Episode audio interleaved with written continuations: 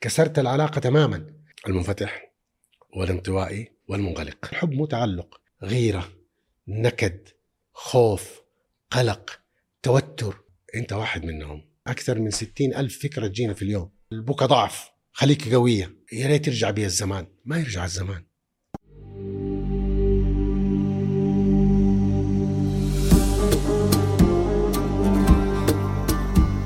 حيا الله أبو الحسن حيا الله شلونك طال خير الله طمنا يحفظك. عنك. نعمه نعمه تعرف إيش معنى الغبوق أبو الحسن؟ أوه كيف؟ هذه من الأشياء اللي الواحد ممكن تكون مفيدة لجسمه لعقله وكل شيء صحيح يعني صحيح. حليب النوق حليب النوم إحنا استحضرنا الغبوق طبعا كانوا أجدادنا الأوائل يشربون حليب ال- الإبل المسيان علشان يعني يسد الجوع وتعرف ذاك الوقت في جوع. ليش حددوه بالمساء تحديدا؟ اي يسمى كذا الغبوق فترة المساء. لكنه استحضارنا له في مسمى البودكاست إنه في عالم اليوم وال social media في كبسولة للمعلومة فصار في نوع من ال- آه، فقر المعلومة أو تسطيح المعلومة بشكل عام. لذلك برنامج الغبوق هو يثري المتلقي بالمعلومة الرصينة المفيدة من خلال استضافة النخب مثلك وشرواك الله, الله يسلمك. يحفظ شراك الطيب الله يعطيك العافية. دكتور حياك الله في بودكاست الغبوق ودكتور علوي عطرجي وحلقتنا اليوم كيف تدير مشاعرك وتضبط انفعالاتك. وقبل نبدأ دكتور ودي أطمن أنا شخصيا على وضعي ال- ال- العاطفي. الآن أو أحيانا أحيانا كثيرة يدق جوالي أصدقاء وأقارب غاليين جدا علي لكني مالي خلق أرد. هل حالتي ال- ال- المشاعرية فيها مشكلة ولا هذا وضع طبيعي؟ اولا عشان نبى نقيس المشاعر والمشكلة ما في ترمومتر تاخذه من الصيدلية أي نعم. عشان نشوف الحرارة. أحسن أحسن إنسان يقيس المشاعر هو الإنسان نفسه. جميل. فالحالة اللي أنت تتكلم عنها ترى ما هي حالة نادرة. كثير من الناس في الوضع الحالي يمكن ما له نفس. هنا يجي هل أنا ألوم الشخص ده إنه ما رد علي ولا ما ألومه؟ إذا قدرنا إن نحن نوصل إلى اتفاقية مع نفسنا إنه مفروض إنه ما نلوم أحد على شيء أو على تصرف أو على كلمة لأنه ما ما أعرف أنا حالته الشعورية إيش هي الآن. ممكن يكون متضايق من الموضوع ممكن يكون آخذ فكره موضوع معين مشوش فكره حاجة خاصة بي ما بيتكلم عنها. ما بيقولها.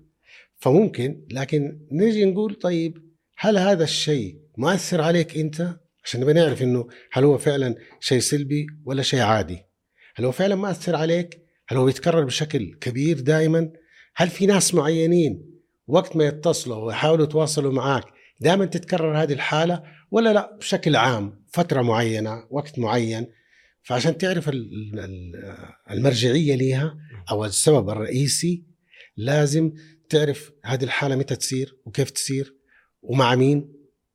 فلازم أنت تسأل نفسك هذه هذه الأسئلة. وما حد يقدر يجاوبها إلا أنت. لكن هي بشكل عام ما هي مع أشخاص محددين ولا هو في وقت محدد. لكن أحيانا يكون مالي خلق رغم إنهم غاليين علي يعني بل مم. مرة غاليين. اذا هي مرتبطة بالوقت مو بالأشخاص. مو بالأشخاص. إذا هذا الوقت أسأل نفسك سؤال. الوقت هذا متى يكون؟ يعني عادة المشاعر إيه. قد ترتبط بفكرة برابط ممكن يكون خبر تسمعه وقت أحيانا بعض الناس في وقت معين مثلا بعد ما يرجع من العمل ساعة ساعتين ما بيكلم أحد من ضغوطات العمل. بعض الناس لا إذا سمع خبر معين أو إذا صار نقاش معين في البيت أو مع شخص فتبدأ الحالة دي تجي. فعشان هذه الحالة لابد إنك تشخص. التشخيص هو اللي يقودك للحل. جميل. فنشخصها إنه مصدرها وين؟ إيش المؤثر الرئيسي؟ من وين جات؟ جميل. فإذا هي ما مرتبطة بالأشخاص؟ يعني هذه تقول أنت مو على اشخاص ممكن تكون تحبهم تعزهم تقدرهم. صحيح. فإذا ما ما له ارتباط بسلبية معينة من هذول الأشخاص. جميل. الله يعطيك العافية دكتور. طمنتني أنت الآن على وضعي. الله يسلمك. لكن ودنا نبدأ بسؤال بسيط. وش هي المشاعر؟ أول شيء المشاعر عبارة عن طاقة. موجودة الله سبحانه وتعالى وجدها عند الإنسان جميل هذه الطاقة لابد إنها تفرغ، لابد إنها تنفس، لابد إنها تطلع. سواء كانت مشاعر إيجابية أو سلبية. فإذا إذا كان هذه الطاقة أنت قفلت عليها حبستها، فمثلا السعادة والفرح أو الحب البهجة ما طلعتها في مكانها وفي وقتها المناسب مع الشخص المناسب في اللحظة المناسبة فيصير في كبت لهذه المشاعر كبت لهذه الطاقة بتأذيك أنت. فاذا نبغى نعرف المشاعر إنها عبارة عن طاقة داخل الإنسان.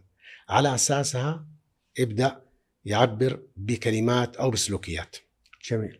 وفي فرق بين المشاعر والأحاسيس؟ هي أكيد. يعني هي المشاعر عبارة عن آه عواطف يشعر بها الإنسان. قد تكون إيجابية وقد تكون سلبية وهي أشياء داخلية. جميل. قد تؤثر فيها مواقف أو كلمات أو لحظات معينة. الأحاسيس هي خلينا نقول زي ال- ال- الكبري أو الموصل لهذه لهذه المشاعر. فمثلا الأحاسيس ممكن تكون أحاسيس خارجية ممكن تكون أحاسيس داخلية. فمثلا إحساس أحس الكوب هذا حار أحس إنه بارد. الجو أحس إنه حار بارد. أنا أحس إني متضايق الآن. أحس إني فأنت بتعبر عن مشاعر وعن عواطف داخلية داخل الإنسان. معناته هي وصف للحالة بوقتها يعني. نعم وممكن تكون مرتبطة بالمشاعر وممكن تكون لا. جميل. طيب لو سوينا هيكل المشاعر أبو الحسن يعني وش المشاعر الرئيسية؟ طبعا هنا في اختلافات كثيرة في مدارس مثلا مدرسة الذكاء العاطفي غير باقي المدارس. فلو جينا مثلا آه، في مدرسة آه، تاج جيمس آه، في خط الزمن نلاقي إنه صنف المشاعر السلبية إلى خمسة مشاعر رئيسية منها تتفرع باقي المشاعر. جميل. هي الغضب الحزن الخوف الألم الشعور بالذنب أو جلد الذات. فمثلا الخوف واحد يقول أنا عندي قلق اذا هو مرتبط بالخوف. أنا عندي فوبيا مرتبط بالخوف. طيب واحد يقول والله أنا آه، بلوم نفسي على الموقف الفلاني إذا مرتبط بالشعور بالذنب. طيب إيش الفرق بين الحزن والألم؟ هنا كثير من الناس يلخبطوا فيهم. فالحزن مرتبط بالفقد أي فقد سواء فقد يعني وقتي الآن أو فقد دائم. وقتي إني والله فقدت إنسان في حياتي إنه دائما يتواصل معي وسافر أو راح وتركني دائم وفاة إنسان. فهذا مرتبط بالفقد الحزن. الألم الكلمات والسلوكيات الجارحة. مثلا واحد يقول أنا مقهور. إذا هذا مشاعر ألم. عشان كذا أقول تتفرع منها أشياء كثير. كلمات انقالت. الإنسان الحساس هذا عنده مشاعر ألم. فعنده يعني يكون حساس من كلمات معينة من سلوكيات معينة من الناس فتعطي له مشاعر ألم يتألم داخل نفسه. فهذه المشاعر تقريبا الخمسة. هذه السلبية. السلبية. الإيجابية كثيرة جدا. خلينا بالسلبية أبو نعم. الحسن الآن. ويا ليت لو نستوضح كيف تدار. يعني الخمس مشاعر هذه لو نمر على كل الخمس كيف أديرها؟ طيب هذه المشاعر أول شيء لازم نسلم بشيء يعني مهم. إنه هذه المشاعر في منها إي- نفس المشاعر السلبية. في مشاعر فطرية الله سبحانه وتعالى أوجدها في داخلنا للحماية. فهذه من الطبيعي إنها تكون موجودة ومن الجيد لنا إنها تكون موجودة. مثل تمام؟ مثلا الغضب غضب الحماية للدفاع عن حقوقك. واحد بيتعدى عن حق على حق من حقوقك فأنت لازم تعبر بالرفض فيطلع على على شكل غضب. لكن هنا يجي دور ال control أو السيطرة على هذا الغضب. كيف تصرف في المكان الصح؟ كيف توجهه توجيه صح؟ حتى لا يأثر عليك وعلى صحتك لأنه في دراسات عملت كل المشاعر السلبية لها آثار على صحة الإنسان. فمثلا الغضب قولون كوليسترول القلب كثير من المشاكل الصحية مرتبطة بالغضب. الحزن برضه مرتبطة بكثير من الأمراض العضوية. فإذا الأمراض العضوية مرتبطة بمشاعر سلبية. لكن الفطرية هي للحماية. مثلا الخوف الخوف الفطري إني أشوف خطر جاي لي علي فلازم أبعد عنه. ما أشوف سيارة جايتني وأقول لا أنا أنا سوبرمان. أنا أكسر السيارة أنا ما أخاف منها. لا فالخوف الفطري إني أبعد. أشوف حاجة ممكن تهدد حياتي أبعد عنها. هذا خوف فطري. الخوف الزايد إني أخاف من ظلام أخاف من أصوات معينة أخاف من مصعد أخاف من أو تتحول إلى فوبيا من حيوانات أو من أشياء أو من ناس أو مواقف أو مجتمع. هذا سلبي. فمثلا الشعور بالذنب إنه الواحد يكون عنده نفس لوامة تبعده عن الخطأ في حقوق الناس في حقوق الرب سبحانه وتعالى. لكن إذا زاد عن حده غلط. إذا كان الانسان دائما يجلد ذاته ويشعر دائما إنه هو السبب في الأشياء اللي حوالينه وإنه أنا السبب في كذا هذا صار سلبي. فإذا لازم أول خطوة نسويها نفرق بين الفطري اللي هو ربنا وضعه في داخلنا كشيء إيجابي للحماية المحافظة على الإنسان الحزن الفطري واحد توفى مو معقول اني اقعد اضحك وقتها. فلازم أعبر إن العين لا تدمع وإن القلب لا يحزن وإن على فراق إبراهيم لمحزونون. ولا نقول لما يرضي ربنا إنا الا راجعون لما توفى ابن الرسول عليه الصلاة والسلام. فاذا هنا يجي دور إيش هو الإيجابي وإيش هو السلبي. لكن أنا أعيش في الاحزان فترات طويلة وأوقف حياتي وهذا يسميها زيج زيجلر اللي يسميها الجلطة النفسية. لما تكون المشاعر وقفت الإنسان عند موقف واحد. فعرف الجلطة النفسية طبعا حنسمع دائما عن جلطة دماغية جلطة قلبية لكن الجلطة النفسية إنه الإنسان يوقف الزمن كله في نقطة واحدة. موقف واحد صار لي مشاعر واحدة صارت لي في هذا الموقف فأنا وقفت الزمان. صرت لا أقدر إني أطلع ولا أجي ولا أمارس حياتي بالطريقة الطبيعية ولا أقوم بالأدوار المطلوبة مني سواء كزوج أو كأب أو كمدير أو كموظف أو كإنسان مسؤول أو كإنسان فعلا لازم أتفاعل مع المجتمع حواليني لأني وقفت الزمن في هذه النقطة وأصبحت حياتي كلها واقفة في هذه النقطة. ممكن بعض الناس توقف حياتهم في سنة سنتين ممكن عشرة ممكن الحياة كلها العمر كله يروح وهو واقف إنه صار لي كده وصار لي كده ودائما يلوم الوقت ويلوم الأشخاص ويلوم الزمان ويلوم أشياء كثيرة. فاذا بشكل عام هذه المشاعر السلبية الخمسة كيف تتشكل؟ تتشكل إما بمواقف معينة، إما بكلمات معينة، لأنه الإنسان عبارة عن ثلاثة مؤثرات رئيسية تدير النفس الإنسانية. جميل سلوك خارجي، شعور داخلي، تمام؟ تفكير داخلي. فاحيانا فكرة معينة تولد المشاعر. أحيانا ذكرى معينة. فكرة في أفكار. تلاقي الإنسان وأحيانا ذكرى معينة. وذكرى هي ضمن الأفكار. مم. لأنها فين تتخ- تتخزن في الدماغ. صحيح. فالأفكار تدار.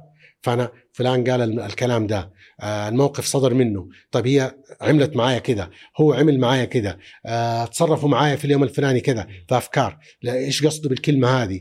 آه، طب هو قصد إنه يغلط علي. قصد إنه ينقص مكانتي. فالأفكار. ودائما أكثر من ستين ألف فكرة تجينا في اليوم. في داخل 60 دماغ. الإنسان أكثر من ستين ألف. فكرة 90% منها قد يكون سلبي. 80% من السلبي هذا إحنا أوقات ما ندرك إنه سلبي أصلا متعودين عليه. دائما نفكر فيه. حتى وأنت تصلي وقبل ما تنام تلاقي الأفكار شغالة ممكن أفكار متكررة. يعني 60 ألف متكررة في منها كثير. طيب الآن هذه أفكار. طيب وضعية معينة. بوست معين الإنسان. تلاقي بعض الناس يحب يجلس الجلسة هذه أو يجلس الجلسة هذه أو دائما إنه تلاقيه جالس بهذه الطريقة. هذه هذه هي عبارة عن تقودك الاكتئاب فإذا وضعك الجسدي لازم يعبر عن فعلا مشاعر إيجابية. تتخلص من المشاعر السلبية بإنه أنت فعلا تتحكم في وضعك الجسدي حتى لو كنت متضايق أعمل رياضة أعمل أي نشاط جسدي بدني. تتحرك تروح تيجي تخرج. تقول لي والله أنا مالي مزاج. أنت إذا حكمت على نفسك أنه اختيارات. أنت تختار أنت بنفسك بتختار. مالي مزاج؟ لا. إذا كنت بخرج من أي حالة سلبية سواء حزن خوف ألم قلق توتر أي شيء لازم عندي ثلاثة أشياء. مشاعر كده المشاعر بتملكتني. فإذا أركز وما أقدر والله أغير مشاعري أنا رغم إنه البعض يقدر يسيطر على مشاعره. لكن لو أنا من الناس اللي ما أقدر أسيطر على مشاعري أقول لك سيطر على أفكارك. بدل الافكار السلبية حط أفكار إيجابية. لعل يعني- في ذلك خير؟ الأصل أو الجذر بالأفكار. الأفكار. الأفكار هي اللي تقود المشاعر. هي تقود المشاعر وتقود الفسيولوجي الوضع الخارجي السلوك الخارجي. جميل. فتلاقي إنسان أحد قال له كلمة صارت فكرة معينة فتلاقيه غير ال posture حقه أو ال- ال- الجلسة تبعه صارت جلسة من إنسان متضايق أو إنسان منفعل. لذلك حتى الرسول عليه الصلاة والسلام يقول لنا إذا غضب أحدكم وهو واقف فليجلس تغير. الوضعية. وإذا كنت جالس الضجع فلما تغير الوضعية تتغير المشاعر تؤثر على مشاعرك. جميل. فإذا الأفكار وكذلك في نفس الوقت عبارة عن الكلمات. الكلمات اللي تقولها أخطر كلمات مو اللي تسمعها اللي أنت تقولها لنفسك فبعض الناس يستمتع انه هو يقول كلام سلبي عن نفسه. فمثلا يقول والله أنا اليوم يعني حاسس إنه كأنها سكاكين في قلبي. العقل اللاواعي ما يفرق بين الحقيقة والخيال. يحول الفكرة دي كأنها حقيقة بتلاقي فيه نغص فيه ألم جواك. ليه؟ لأنك أنت بتعبر بطريقة غلط. هو اللي طعن نفسه هو اللي طعن نفسه فهي الشعور فعلا كلمات. والله أنا اليوم متضايق. والله شكله اليوم ما هو ما يجي على خير. أنا اليوم شكلي يوم من أول مبين اليوم إنه هو كله تعاسة في تعاسة أو أي تعبير سلبي. لذلك الكلمات انتقي الكلمات العبارات. لأن هذه كلها تأثر في المشاعر. إما إنها ترفع المشاعر السلبية أو تذوبها وتخفيها.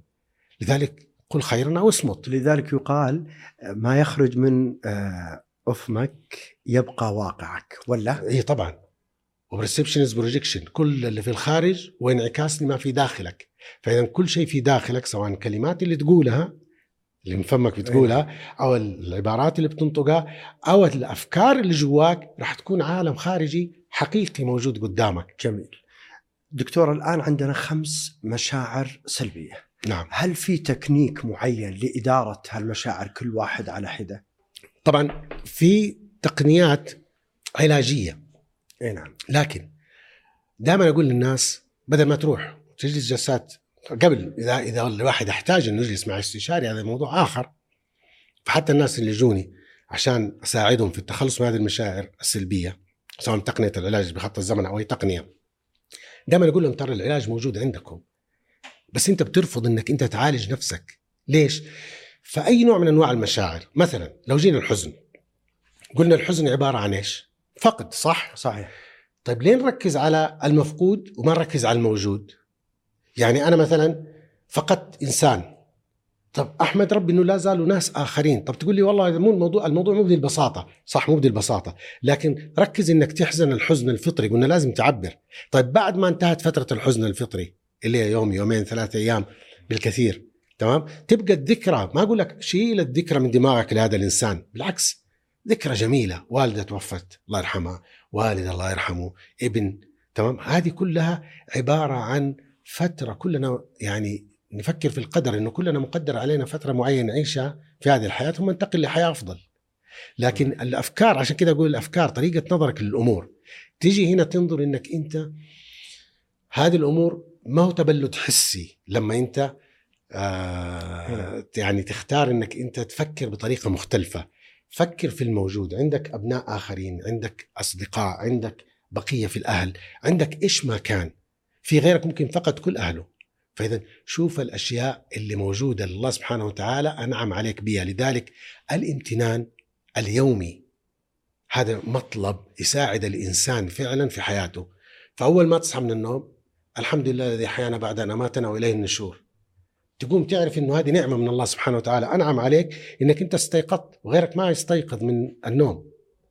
صحيح. أنت استيقظت. اذا شوف النعم الأخرى. ما تعرف قيمة ما فقدت أو ما تعرف قيمة ما تملك إلا إذا فقدت. فأنت عندك أعضاء. بتشوف غيرك ما يشوف. تسمع غيرك ما يسمع. غيرك تمشي. ما يمشي. تمشي وغيرك ما يمشي. تحس غيرك ما يحس. إذا تبتسم غيرك ما يبتسم عنده مشكلة في العضلات في الوجه. إذا تبسمك في وجه أخيك صدقة مرن نفسك. فإذا تقوم يومك بالامتنان تمتن الله سبحانه وتعالى على ما تملك. تملك أهل غيرك ما عندهم. فقط أحد أوكي في غير في موجودين. ما أقول لك ما أقول لك تكون متبلد زي ما قلت لا.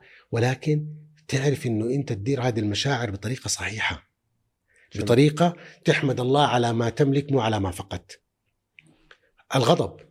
لابد إنك أنت فعلا تعرف إنه الغضب لا يقود إلا إلى فقد إمكاناتك حقك. يعني أنت يكون عندك حق لكن ما تقدر هذا الحق ما تقدر فعلا إنك أنت تحصل عليه.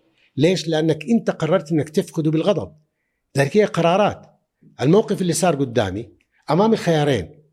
يا إني أغضب يا إني ما أغضب. يعني مثلا واحد غلط علي بكلمة. ترى اختياري إني أنا غضبت. لا تقول والله غصبا عني. ليه؟ لأنه ترى كان عندي اختيار إني أنا ما أغضب. طيب لو افترض لو افترض إنه هذا الموقف صار من زميل في العمل.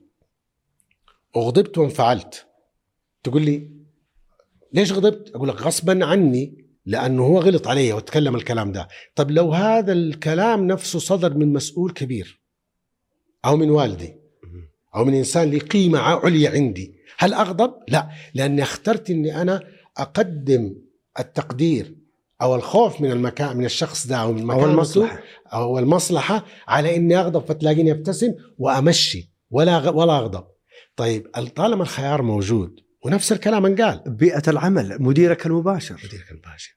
فاذا طالما الخيار موجود دائما أنا أفكر إذا كنت فعلا بعالج المشكلة عندي هذه دائما أفكر إنه كل شيء في الحياة هو عبارة عن اختيار. لا تقول والله غصبا عني لأنك أنت لو قلت غصبا عني ففعلا غصبا عنك راح يصير. ليه؟ لأنك أنت قررت إنه يكون غصبا عنك. قررت إنه هو هذا الإنسان أو هذا الموقف أو هذه الحالة هي تكون الحالة اللي فعلا تستوجب ردة الفعل هذه أو الانفعال هذا. جميل. لكن لو غيرت فكرتك عن هذا الموضوع إنه لا والله ليش أغضب؟ أخذ الأمور ببساطة. طيب في غيرك أخذ الأمور ببساطة في نفس المواقف؟ حتقول نعم في. إذا قلت مستحيل معناتك أنت حاصر نفسك بزاوية واحدة. نفس الموقف نفس الكلام غيرك استطاع إنه هو يتعامل معاه بطريقة مختلفة. جميل, جميل. الخوف. هل الناس كلها الخوف هو أكبر وهم. فتلاقي. نعم. أحيانا آه، أبو الحسن تجي مشاعر الخوف بدون سابق إنذار، أنت في أمان وحالتك مستقرة وتعيش في رخاء. و- وسعادة أيضا، لكن فجأة كذا تجيك مشاعر خوف غريبة. إي- إيش جذرها هذه؟ إيش أصلها؟ هنا أنت حتدخلني في أو راح تدخلني في موضوع العلاج في خط الزمن إيه. لو مرينا عليها إيه، بس نمر, نمر. عليه بشكل بسيط لأنه هي تقنية شوية يبغى لها شرح بعمق فما نبغى نستهلك الوضع إيه أو نعم، إيه ناخذ نعم، صح. الوقت فيها بشكل عام كل مشاعر سلبية لها جذور قد تكون الجذور هذه وراثية قد تكون في ال- في الطفولة صارت في وقت معين قد تكون مأخوذة من فترة الحمل والإنسان في بطن ال- الأم هل ممكن يتأثر الانسان فيها لما يكبر؟ نعم ممكن، ليه؟ لأنها تبقى في اللاوعي. فممكن هنا تيجي روابط معينة هي اللي تحركها. ليش؟ مثلا لو سألتك أغنية معينة ممكن تسمعها متذكرك بإنسان أو موقف أو مكان، صحيح ريحة معينة تشمها متذكرك أي بشخص والله. أو مكان أو موقف، أي والله فهي روابط فإذا تقول فجأة لا أقول لك مو فجأة لها رابط معين.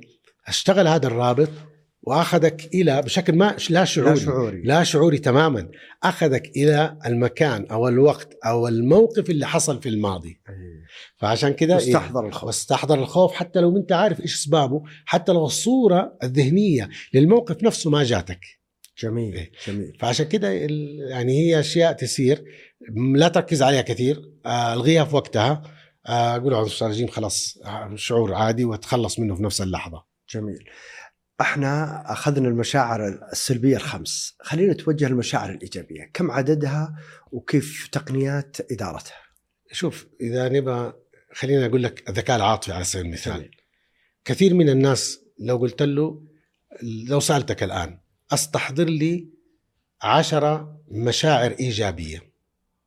استحضرها الآن؟ أيوه الان السعادة البهجة الفرح آه، الامتنان الحب آه، هذه خمسة ولا كم؟ خمسة أيوه. الخمسة الباقيه عندك. لاحظ إنه كثير من الناس إيه. لا يستطيع أن يعبر سواء عن المشاعر الإيجابية أو السلبية. نعم. وهذه مشكلة. الذكاء العاطفي لابد أن يكون عندك القدرة على إنك تعبر عن المشاعر اللي تشعر بها وتعرف رسالة هذه المشاعر. جميل. فمثلا لو جينا نرجع للسلبية الغضب بيقول لك إنه في وضع يهدد يهددك أو يهدد وجودك. فلابد إنك أنت يعني تتعامل مع هذا الموقف بطريقة صحيحة. لو جينا مثلا الحب إنه في حاجة عجبتك أو في حاجة لفتت انتباهك. فأنت لازم تعرف تتعامل مع هذه المشاعر في هذه اللحظة. طيب أتعامل معاها سواء ببادي لانجوج بلغة جسد أو بكلمات أو بتعبير. كل هذه مطلوبة. أو حتى بنظرات. أو حتى بنظرات. فإذا المشاعر الإيجابية كثيرة جدا. فأنت ذكرت خمسة منها وغيرها في كثير. لكن أهم من كذا إنه كل موقف لنا يصير في الحياة يصاحبه نوع من أنواع المشاعر.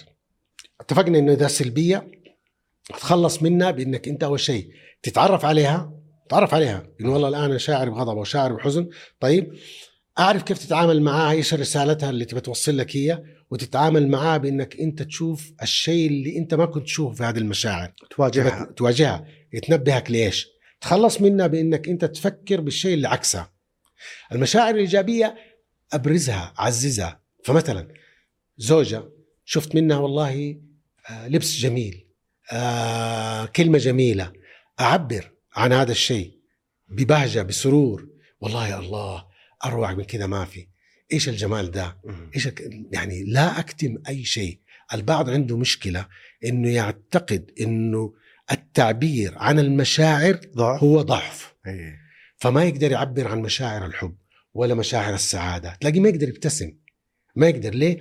لأنه لو ابتسمت إيش يقولوا عني؟ شخصيتي ضعيفة. لازم أو, برستيجي يسقط. أو برستيجي يسقط. هذا ما نقص. أقدر ما أقدر قدام إيه. الناس إني أنا أظهر بهذا الشكل الضعيف. وش يقولوا عني؟ فلان بالله يبتسم ولا يضحك.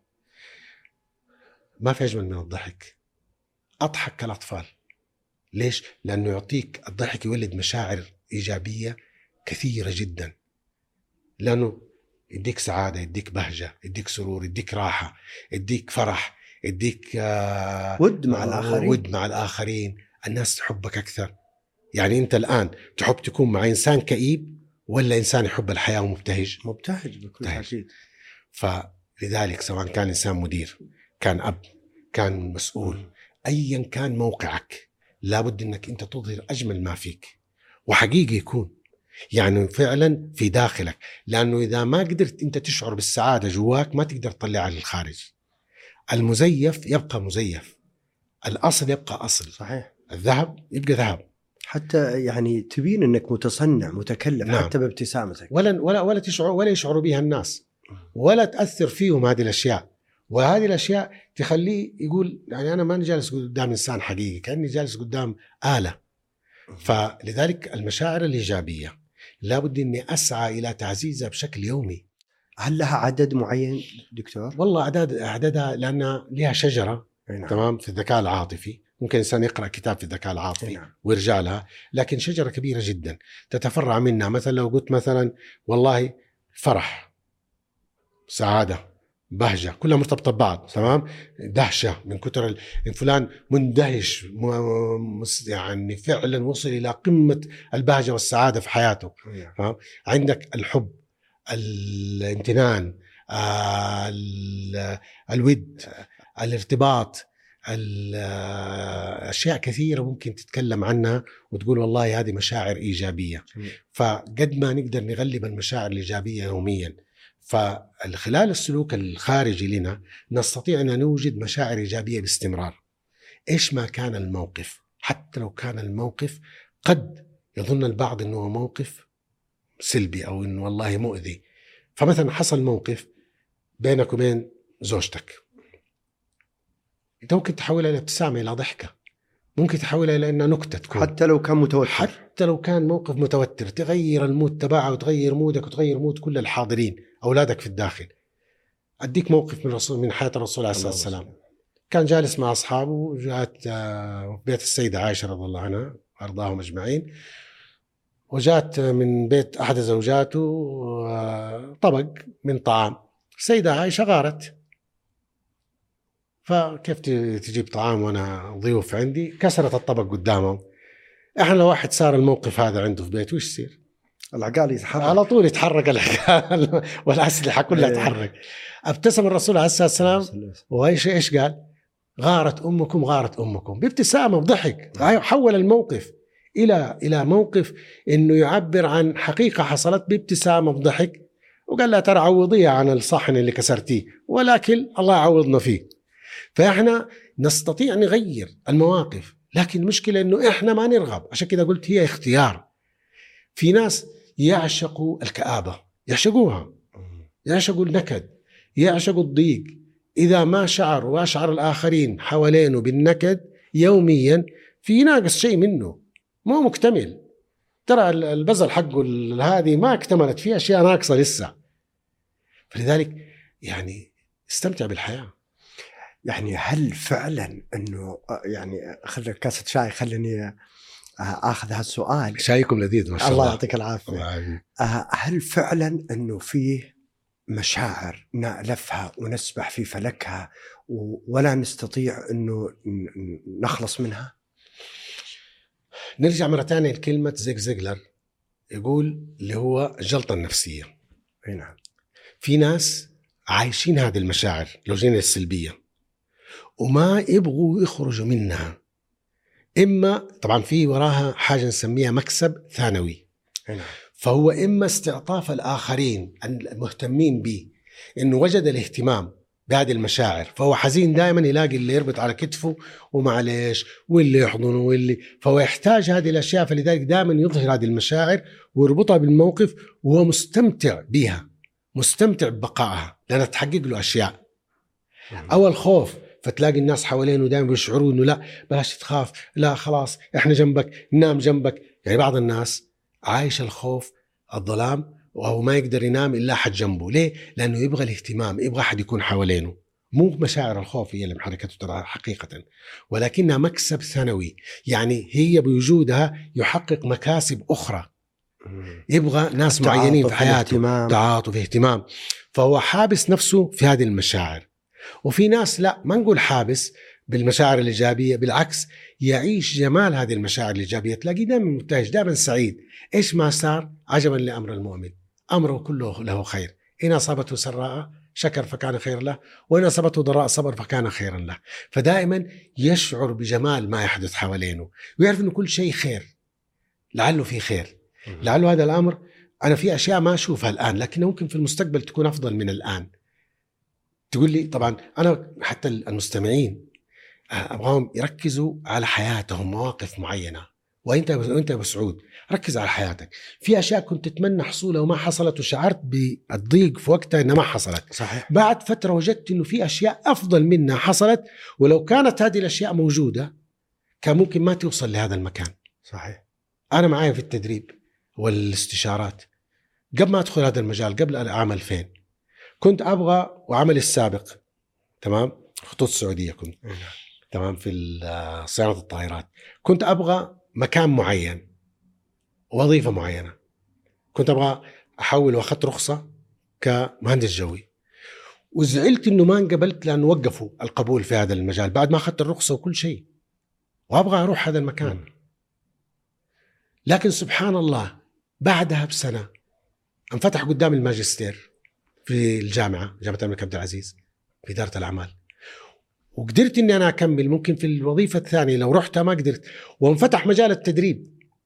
وقدرت إني أدخل مجال التدريب ومن عام 2000 بديت في هذا المجال.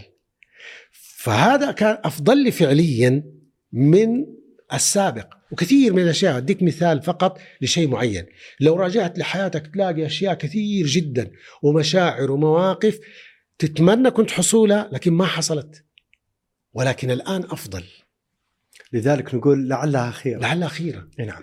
دكتور آه عندك كتاب اسمه فن إدارة المشاعر بتقنيات العلاج بخط الزمن. كتاب قيم وهادف. الله يعطيك العافية. الله يعافيك. أبرجع للمشاعر الإيجابية. كيف أدير المشاعر الإيجابية؟ يعني مثلا البعض إذا جته حالة من السعادة يعطي وعود ويعطي تفاصيل ويتوهق فيها بعدين يعني. فكيف إدارة المشاعر الإيجابية؟ عشان كذا يقول لا تعطي وعدا وأنت في حالة السعادة أو البهجة. أو إذا سمعت شيء يفرحك لا تعطي وعد. لأنه قد يكون هذا الوعد مرتبط بأشياء وحالة شعورية وذهنية فوق ما تتخيل وفوق إمكاناتك لأنك تشوف الحياة كلها مفتوحة قدامك. إذا تيجي للواقع أنت صح هذا الشيء إيجابي وجميل حصل. لكن لا تستطيع أن توفي يعني توفي بهذه الأشياء. نعم. عشان كذا دائما الإنسان يكون متوازن. دائما يكون متوازن. وقت الفرح يشعر بالفرح والسعادة. أو البهجة اللي حاصل الآن.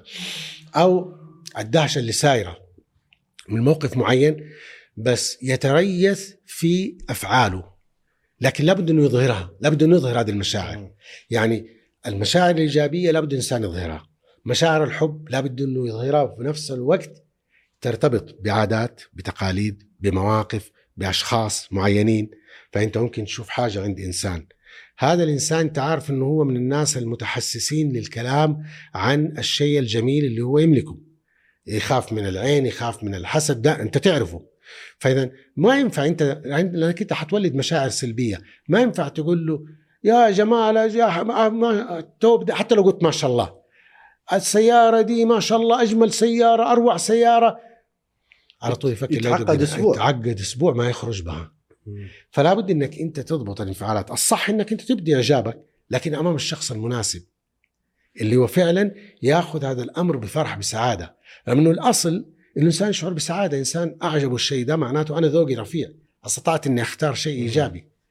أجي أشوفك اليوم مثلا ما شاء الله تبارك الله إيش الجمال ده؟ إيش النضارة دي؟ ما شاء الله عليك. كل ما تكبر تحلو. فمثلا فإنسان أنت لا تقصدني الآن؟ تراني إيه استانست طبعا أنا. لا يس- يستانس يستانس ابو سعود يا سلام. فانسان آخر ياخذها بمفهوم آخر. إيه. أو مفهوم غير إيجابي. صحيح. فلذلك لازم كمان أضبط هذه ال- الكلمات والانفعالات الايجابيه اللي في داخلي حسب الموقف حسب الشخص أحيانا في بيئات العمل أبو الحسن. جهات العمل هذا أحيانا بين شاب وبنت ما نعم. يقدر الموقف نعم. ولا يقدر المكان.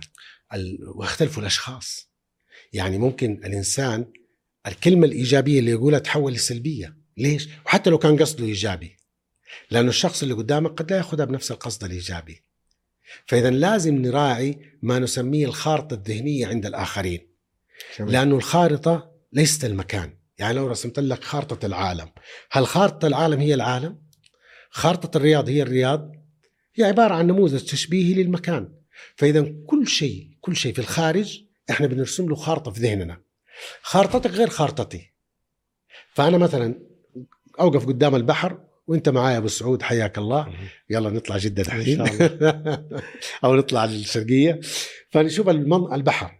هل لما أجي أعبر عن الأشياء اللي شفتها في البحر أنا نفس تعبر أو تعبيرك على الاشياء اللي أنت شفتها. مختلفة تماما لأنه أنا داخليا بنيت نموذج في داخلي وهذا يسموه نموذج الاتصال الإنساني. أنا في داخلي بنيت نموذج عن العالم الخارجي وخارطة وإنت بنيت نموذج. النموذج اللي إنت بنيته مختلف تماما عن النموذج اللي أنا بنيته. فإذا لازم أنا أقدر نموذجك وتقدر نموذجي. فأنا ممكن أشوف شيء اعتبره إنه شيء غير جيد. أنت هذا الشيء تشوف إنه هو لا روعة ده آه هذا يعبر عن حضارة يعبر عن جمال يعبر عن تطور. فإذا المفروض أنا ما أتدخل وألومك ولا أنت تلومني. ليه؟ لأنه كل واحد كل واحد مننا عنده أشياء مؤثرة في هذا النموذج. وعلى اساسها تنبني المشاعر الداخلية. أنا عندي مشاعر إيه؟ إعجاب. أنت عندك مشاعر استياء من الموقف هذا. مشاعر إعجاب لأن أنا شفت والله الموقف هذا أو ال- المكان ده أو الشيء اللي أنا شايفه جميل وشيء راقي. أنت تشوف لا هذا إسفاف. طيب أنا بناء على إيش؟ شفت نفس المنظر. على بناء على, على, على إيش؟ أنا بنيت خريطتي. بناء على قيم واعتقادات. بناء على أنماط شخصية. بناء على تعميمات في داخلي. بناء على أشياء مرة كثير. وقد وأنت تكون نفس الشيء. مشاعر آنية. قد تكون مشاعر آنية. قد تكون مشاعر محمولة للآخرين. إنه أنا مستمر فيها. وأقعد أعبر عنها. ممكن على- عنها كتاب. الشاعر مثلا. شاف المنظر. ممكن يقول قصيدة من 60 70 بيت. الكاتب ممكن يكتب. الإنسان الرسام ممكن يرسم. صحيح. فهنا ليخرج مننا يختلف من شخص لآخر. وبناء على كيف تدخل الأشياء وكيف تتشكل خريطتها جميل. على طاري الشاعر دكتور آه في شاعر يقول ضايق ومستانس وراضي وزعلان. ما أدري وش اللي يجمع الكل فيني. فكيف هذا الشعور؟ الشاعر يعني أجاد في وصف الحالة الشعورية. أحيانا أنت ما تدري وش هالضدية اللي عندك. ضايق ومستانس وفرحان وخايف كلها في وقت واحد. إيش الأصل هنا؟ لابد الإنسان إنه هو نفس الموقف هذا في دائما يكون في شعور طاغي. فمثلا ممكن يكون مستانس لكن خايف من النتائج اللي حتطلع أو الالتزامات اللي تيجي عليه بعد ما يصير هذا الشيء. مثلا جاء جيت لأبو سعود وقلت له مبروك أخذت منصب المدير العام في الشركة. استانس في نفس الوقت خايف من الالتزامات اللي جاية وممكن يتضايق لأنه صديق عزيز عليه هو أولى بهذا المنصب وخايف ومتضايق عشان مشاعره وقل وعنده قلق من ردات فعل هذا الصديق ما بده يفقده وليه مكانه عنده. فممكن تختلط هذه المشاعر. هنا لابد من تفكيك هذه المشاعر ووضع كل مشاعر في مكانها. فمثلا المشاعر السلبية لابد من تحجيمها ومعرفة كيف أتعامل معها يعني هذا الصديق كيف ممكن أني أنا أخليه ما يشعر بهذا الضيق أو الخوف أو القلق أو الضيق أو الزعل أو الغضب اللي ممكن يشعر به. تمام؟ عشان ما أنا أنا أثر عليه بالمشاعر اللي جاتني. كمان الخوف من المستقبل أو الأشياء اللي ترتب على على الحاجة اللي صارت. كيف أتعامل مع المنصب الجديد؟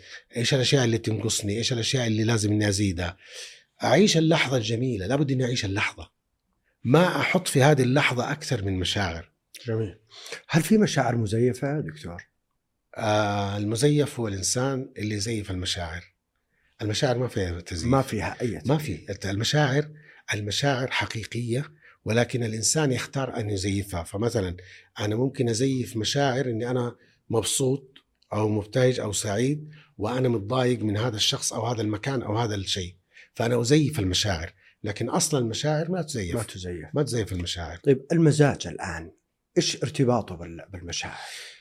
طبعا الناس تعبر عن الحالة المزاجية للإنسان فيقول والله هذا مزاجه كذا مزاجه كذا. متقلب المزاج. متقلب المزاج. هي أفكار.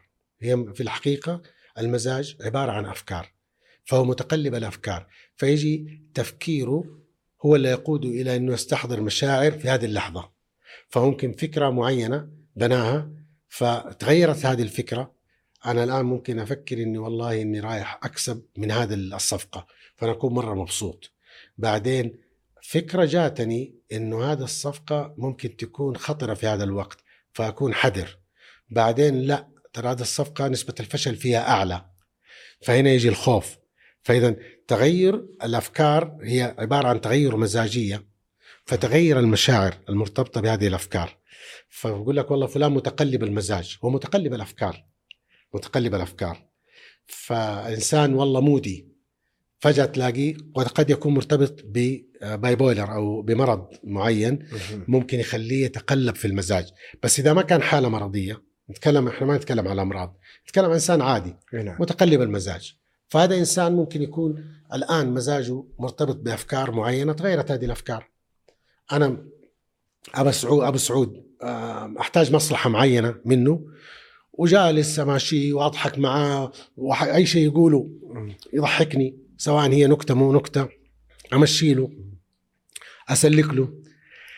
بعدين والله ما في مصلحة من أبو سعود. وراح أغير طريقتي معاه وأغير مشاعري.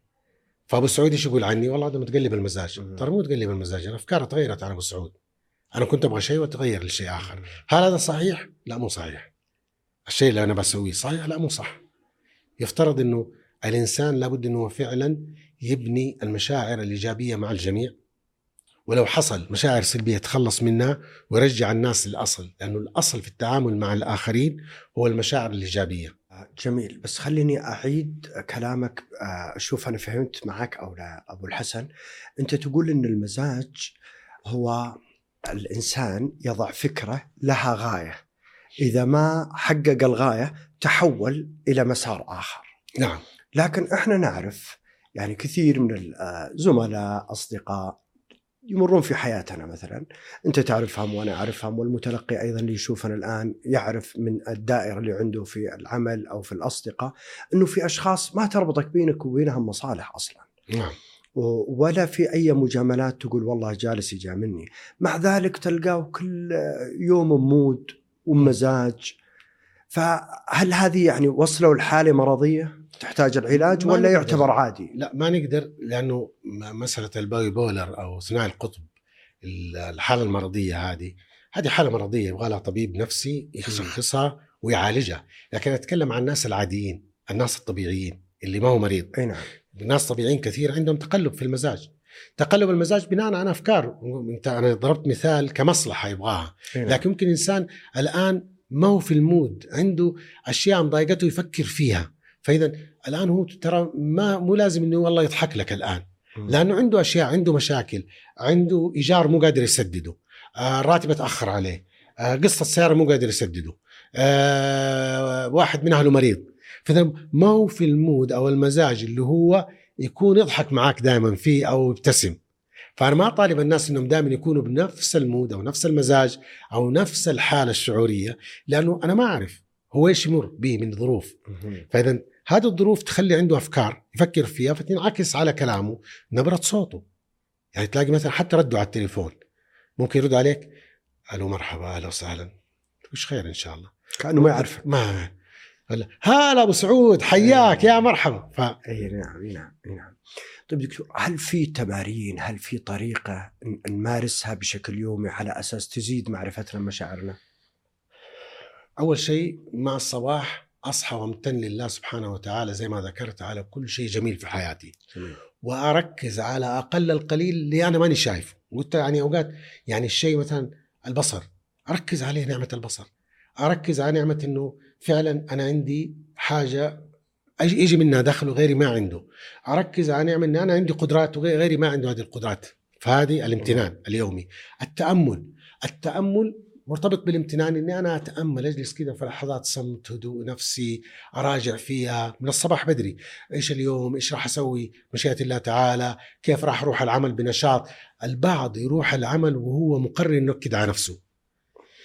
يدخل في الزحام طول الوقت هو يقول أعوذ بالله وش الزحمة دي؟ وش؟ طب وش راح تستفيد؟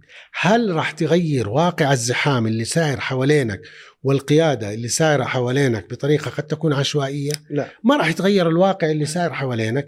فأنت أبدأ ممكن تسمع لشيء جميل في الإذاعة ممكن تسمع برنامج معين بودكاست معين ممكن بودكاست الغبوق. نعم الغبوق ممكن أي شيء. نعم. وفي نفس الوقت ركز إنه تأخيرك هذا قد يكون فيه خير. طيب رايح عملك. تقعد تفكر من الصباح يا الله وش الغم؟ متى يجي ال weekend؟ هلا بالخميس. لا ولا الجمعة هلا بالجمعة. إيه. طيب. لا يعني ركز إنك تستمتع. أنت رايح العمل أوكي أنا راح أقدم خدمة راح أسوي شيء اليوم راح أبدع. هنا الأفكار عشان كذا أقول أفكار تؤثر على مشاعرنا. فإذا لما تروح الصباح بدري لابد تغير أفكارك. حتى لو كان عملك يعتبر في ضغوط معينة أو أنت بتواجه قد يكون قيادي أو مدير سيء. انت فعلا ما هو عارف يدير العمل أو بيسوي أشياء سلبية فكر في الأشياء الإيجابية الأخرى اللي في العمل. الحمد لله عندي باب عندي مصدر رزق عندي زملاء جيدين عندي عندي عندي أنا أستطيع أن أؤدي إني أطور نفسي إني أستطيع أن أبحث عن شيء أفضل. دائما هنا تفكير من بدري. تعال في الليل بعد ما ترجع. بدل ما تفكر في الأشياء السلبية فلان وش قال لي فلان وش سوى شيل هذه المواقف تماما. انت عارف أنت خلاص دخلت الآن شيل كل شيء حصل معك أنت الآن في mood البيت. mood البيت حوله إلى سعادة إلى بهجة. عندك أبناء استمتع. أحمد الله سبحانه وتعالى على نعمتهم زوجة زوج عندك.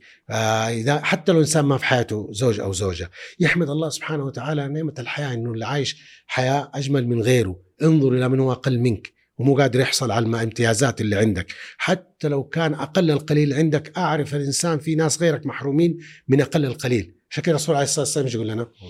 من بات آمنا في سربه معافى في بدنه. لديه قوت يومه فكأنما حيزت له الدنيا بحذافيرها الحمد لله نام في أمن وأمان. نعمة كبيرة. امنا صحيح. في سربه معافى في بدنه حتى لو عندك مرض في غيرك أكثر من مرض منك. لديه قوت يومي ما حد بينام. جيعان ولا مو قادر يحصل على قوت يومه. فإذا تحمد الله تشعر بالسعادة لما توصل البيت. اعمل حالة من التأمل. تأمل كيف أنت عايش في سعادة وبهجة مهما كانت الأشياء حوالينك. استشعر النعم. عشان كده أقول ركز على النعم على ما تملك وغيرك ما يملكه. هنا تتغير حالتك النفسية والشعورية مهما كانت. لكن إذا اخترت إنك تنكد على نفسك إيش يسوي لك؟ صحيح. يعني في ناس مختار إنه ينكد على نفسه. صحيح. خلينا ناخذ نعيش اللحظة ونشرب شاهي. آه، وعدتني بالغبوق بس. آه، تستاهل.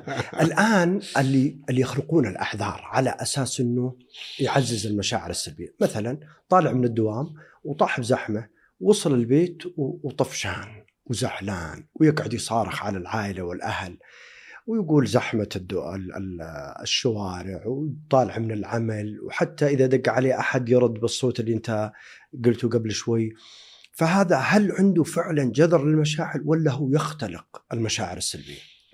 شوف قد يكون وقد يكون لكن خليني آخذ عبارة سمعتها من الدكتور جون جريندر يقول the problem is not the problem itself but the way you approach it.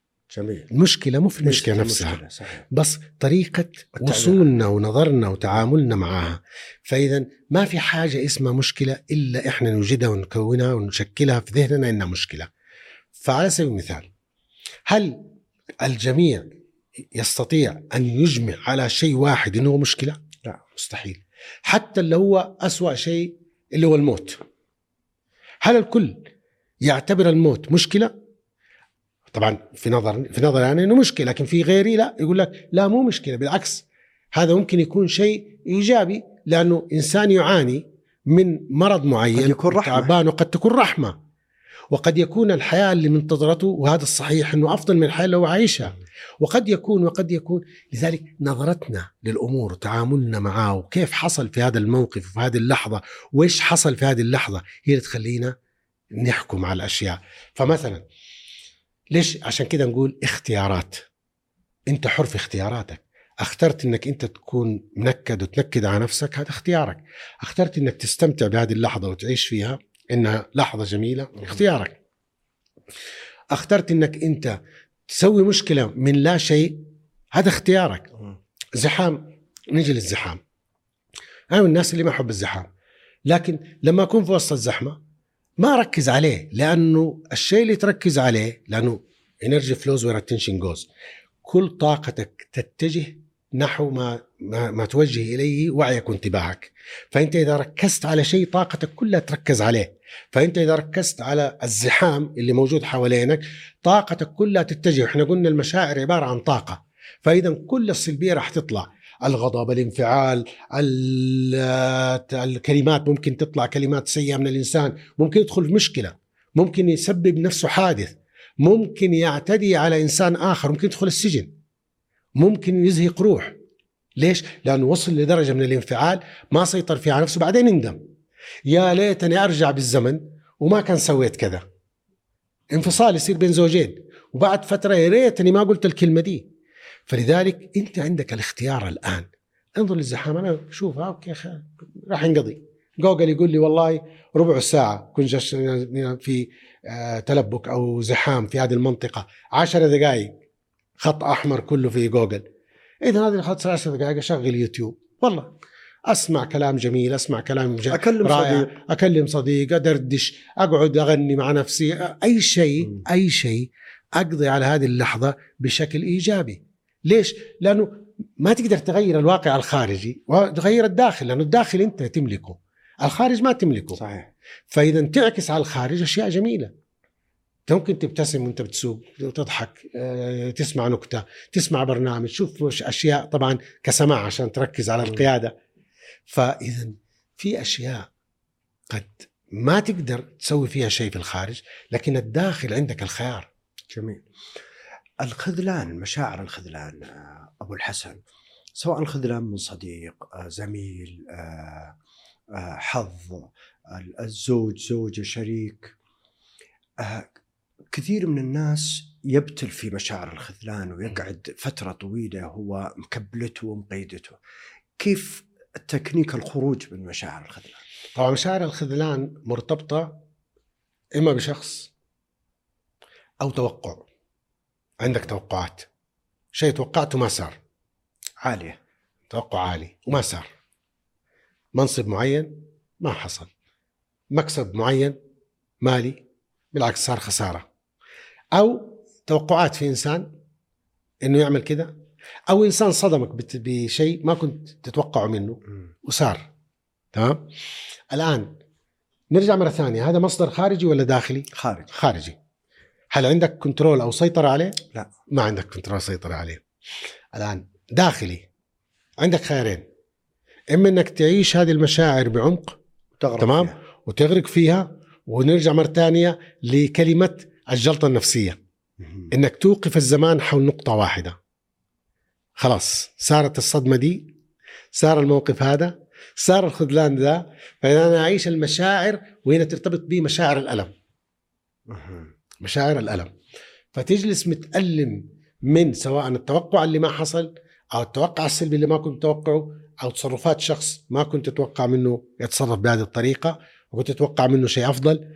احتجت أو احتجت إلى مبلغ مالي وإنسان عنده وطلبت منه ويعزك أو قريبك أو حتى يمكن أقرب من القريبين لك وما وما رضي يعطيك فخذلان تمام؟ أي شيء أي شيء تمام؟ نجي الآن نقول إنه عندك الآن الخيار. إذا اخترت إنك أنت تعيش تبتل فعلا في هذه المشاعر وتجلس فيها العمر كله أو تجلس شهر شهرين سنة سنتين أو إلى ما شاء الله. أو تحقد عليه وتشيله من قاموسك وهذا الإنسان غير موجود وتحقد عليه. لكن الحقد هذا وعدم التسامح أول المضررين منه أنت. ليش؟ لأنه الناس الغير متسامحين أكثر عرضة للإصابة بالأمراض من غيرهم. لأنه عدم التسامح ينزل المناعة عند الإنسان. ينزل المناعة بشكل رهيب ويخليه عرضة للأمراض فتاكة. طيب اختيار إنه أنا أوجد لأخيك سبعين عذر. أوجد له عذر. أو الموقف هذا ما صار لعله خير زي ما قلنا في البداية. ما جاني المبلغ هذا ترى ربنا يريد لي خير لأنه ممكن هذا دفع عني شر. هنا طريقة التفكير عشان كذا راقب أفكارك راقب أفكارك دائما لأنها ستصبح أفعال وسلوك. راقب سلوكياتك ستصبح عادات. راقب عاداتك ستصبح طبع. خلاص. طبعت به. فإذا دائما ابدأ بالأفكار راجعة راقبها أعرف إنه لابد إنك تعرف إنه كل شيء اختيار في الحياة. ربنا من علينا عن باقي المخلوقات ولقد كرمنا بني آدم بنعمة العقل. أما الدماغ موجود عندنا وعند باقي الحيوانات كلها. دماغ. لكن العقل والوعي الإنسان كرم به. ليش؟ لأنه عشان يختار وين يروح. هديناه النجدين. أنت تختار. وش بتسوي؟ جميل. الآن تكلمت عن الحقد وال... وال... والحسد مثلا هل لها ارتباط مشاعري؟ وك- وكيف مثلا الإنسان الحقود أو الإنسان الحسود كيف يتخلص من من مش... من المشاعر هذه؟ أه، لا أنها أحيانا أبو الحسن تؤدي إلى نوايا سيئة تجاه الآخر نعم النوايا سيئة وسلو- وتصرفات ممكن والسلوكيات سيئة. يكيد للإنسان ممكن يضره ممكن إيه. يؤدي إلى هلاك الإنسان اللي أمامه خلينا نحددها الآن. وش مشاعرها؟ الحسد والحقد؟ طبعا مشاعر الحسد والحقد هذه مشاعر سلبية لكنها تم يعني نميل إلى إنها تكون سلوكية أكثر منها مشاعر. ما لها أصل بالمشاعر. ما لا ما لا أصل في المشاعر تمام؟ كمشاعر. إيه نعم. كالمشاعر الخمسة. لكنها مرتبطة بسلوك. الحسد الحقد تمام؟ لأنها عبارة عن أفكار. فلان والله عنده فلوس أكثر مني فلان عنده أهل أكثر أحسن مني فلان زوجة أفضل مني أو فلانه زوجة أحسن من زوجي فلان عنده أولاد آه، طيبين أنا أولاد سيئين فيحقد. أو فلان جاته وظيفة أنا ما جاتني أو ترقى وأنا ما ترقيت أو فلان أخذ منصب وأنا أحق بهذا المنصب. فهنا يجي دور الحقد. طبعا الحقد على شخص معين هذه عبارة عن تفاعلات داخلية كيميائية داخل الإنسان يت- يعني ينتج عنها سلوك خارجي بتعبيرات فسيولوجية بتصرفات آه، سيئة بأفعال آم، غير مناسبة. هذه كلها تؤدي إلى أنه الإنسان هذا خلاص يصبح حتى هو منبوذ من المجتمع لأنه معروف أنه إنسان حقود. طيب إيش يولد في داخله مشاعر سلبية؟ مشاعر حزن دائما إنه حزين. لو نجي للمشاعر. إي نعم. تمام؟ حزين لأنه ما يملك ما يملكه الآخرين فيشعر بالفقد. ما عنده الأشياء اللي يبغاها فيشعر بفقدها. في نفس الوقت عنده غضب فتلاقيه غضبان على المجتمع، غضبان على البيئة العمل، حتى غضبان على نفسه حتى على نفسه غضبان. وهذا ممكن ينتج عن عنه أفعال ممكن تضر المجتمع ويصبح إنسان خطير على المجتمع هذا وممكن سلوكيات ممكن تضر بالمجتمع ك يعني منظومة كاملة. فهذا فهذا يعني حالة مرضية لابد من علاجها والتخلص منها. والحسد نفس الشيء. الحسد نفس الشيء لأنه الحسد تمني زوال النعمه عن الآخر. لكن أيضا ما لها أصل آه، مشاعري. الحسد ما يعني هنا يجي إيش المشاعر اللي تولد عنها؟ نيجي مرة ثانية نقول لما الواحد يحسد إنسان إنه يتمنى زوال النعمة عنه. يا ليت فلان يفقر. يا ليت فلان ينطرد من شغله. تمام؟ يتمنى زوال النعمة. تمام؟ إنه عن هذا الشخص. إيش الشعور الداخلي اللي يكون عنده؟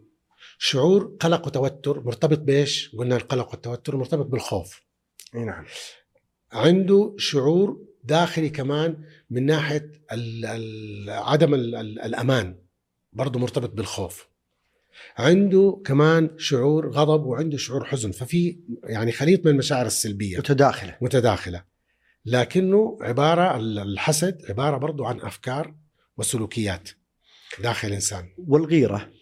الغيرة نفس الشيء. الغيرة مرتبطة بإيش الغيرة؟ الغيرة لما إنسان إنسان يغار أو إنسانة تغار. مرتبط بإيش؟ عدم شعور بوجود شيء أو أو شعور بالنقص الداخلي. يعني يشعر بنقص في داخله.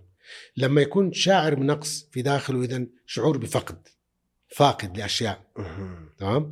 فلذلك الإنسان اللي يغار ما عنده ثقة في النفس نجي للخوف عدم الثقة مرتبطة بالخوف.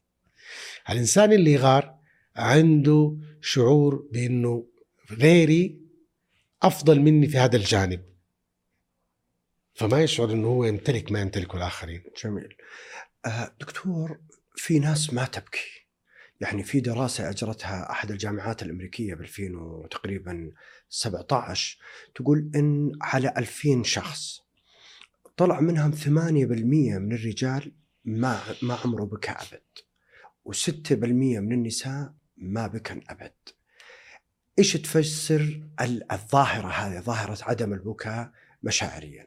طبعا عدم البكاء مشاعريا في المواقف التي تستدعي تستدعي ظهور هذه المشاكل إذا ما كان حالة مرضية لأنه قد يكون حالة مرضية.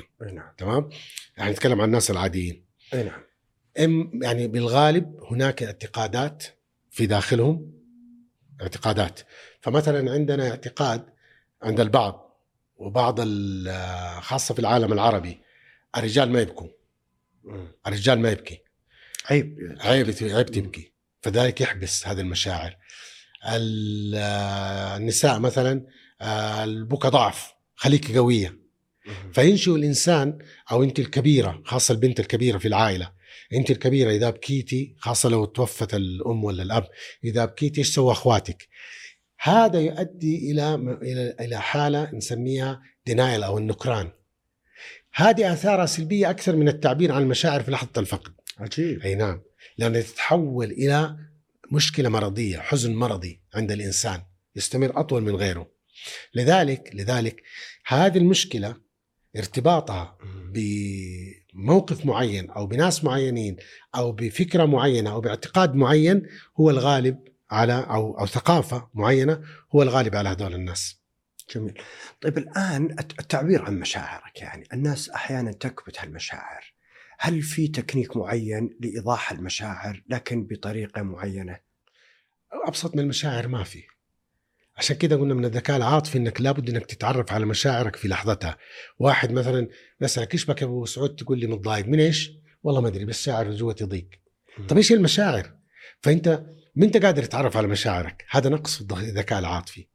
حزين لازم تقول أنا حزين لأنه حصل كذا وكذا زعلتك؟ لا لا لا لا قول، المفروض إنك تقول والله شوف الموقف الفلاني شوف كلمتك هذه ضايقتني وأنا ما ودي أخسرك فأرجوك ابتعد عنها، هنا أنت يكون عندك ذكاء عاطفي لانك عبرت وأنا مفروض مفروض إني أنا أكون واعي وتفهم وأتفهم هذا الشيء.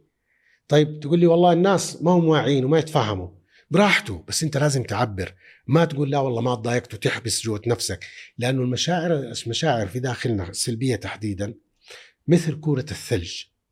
كورة الثلج لما تتدحرج تكون صغيرة. وتكبر. تكبر تكبر لين تصير صخرة كبيرة. صحيح. تهدم بيوت ممكن. فأنت ممكن تهدم حياة إنسان ممكن تهدم حياتك ممكن تهدم بيتك بنفسك إذا سمحت خاصة بين الزوجين. إذا سمحت لهذه المشاعر إنها تتراكم. مم. طيب كيف اظهرها؟ لا ما تظهرها بدباشة وانك ت- ترميها كذا رمي، لابد إنك بأسلوب بلباقة تظهر. زي ما قلت إنه والله ترى هذا الشيء أزعجني ولا هذا الشيء فعلا ضايقني. أتمنى عشان حياتنا تكون أجمل وتستمر حياتنا الجميلة، بلاش نبتعد خلينا عن هذه الأشياء. الطرف الآخر لابد إنه يكون بوعي عالي ويتقبل هذا الشيء. المشاعر الإيجابية لابد إني أعبر عنها في نفس اللحظة، في أنا نفس مبسوط، اللحظة. أنا سعيد، أنا فرحان، الحمد لله إنه صار كذا، أبشركم. لكن دكتور البعض ما عنده هالجرأة أو الثقة أنه يقولها ويواجه فيها لكن أيضا في تقنيات أخرى رسالة نصية رسالة بالواتساب. بالواتساب. بالإمكان. عشان كده إنما العلم بالتعلم الرسول عليه الصلاة والسلام الله بيعلمنا يسلمك. والحلم بالتحلم. أعود نفسي أدرب نفسي إني أنا أعبر. أعبر. يعني الحلم بالتحلم إنسان اللي مو حليم اللي سريع الغضب يتحلم إنه هو يبدأ يدرب نفسه يعرف إنه أنا غضبت هنا مو عيب okay غضبت. لا تلوم نفسك okay بس أعرف إنه هذا الموقف المرة الجاية إن شاء الله أمسك نفسي. المرة الجاية أكون أكثر سيطرة على نفسي. كل ما رفع الإنسان وعيه كل ما استطاع إنه يدير هذه المشاعر. فأنت ممكن تعبر عن مشاعرك زي ما قلت بأكثر من طريقة بس لابد إنك تعبر عنها. أدرب نفسي إني يوم أوصل البيت أي شيء جميل قدامي أشوفه لازم أعبر عنه. إنه والله ما شاء الله هذا شيء جميل أنا فرحان أنا سعيد أنا مبتهج. اليوم ما شاء الله صار كذا الجو رائع.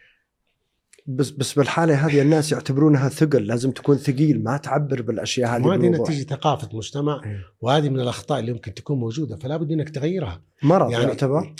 لا لابد إنك تغيرها لابد إنك أنت تتجاوز هذا الشيء. أنت يعني لو واحد قال لك والله هذا ضعف مين قال؟ تس تسأل تقول له مم. مين قال؟ الناس مين من الناس؟ أبدأ أدخل معاه تحقيق. حتلاقيه موقفه ضعيف في النهاية. والله هذا الشيء اللي تعودنا عليه تعودت عليه أساس. وش هل هذا؟ وش وش مرجعيته؟ هل هو. من الدين؟ هل هو من ال... لا هل هو والله شيء عيب؟ لا مو عيب هل هو خطأ؟ لا جميل آه، أبو الحسن ذكرت آه، الذكاء العاطفي كثير آه، نعم. أثناء هذا اللقاء أنا ودي بس تعطينا يعني مختصر تعريفي عنه وهل يفيد في إدارة مشاعرنا؟ بكل بساطة مفهوم الذكاء العاطفي إنه معرفة مشاعرك أنت الذاتيه الشخصية وكيفية التعامل معها ومعرفة مشاعر الآخرين وكيفية التعامل معها. جميل.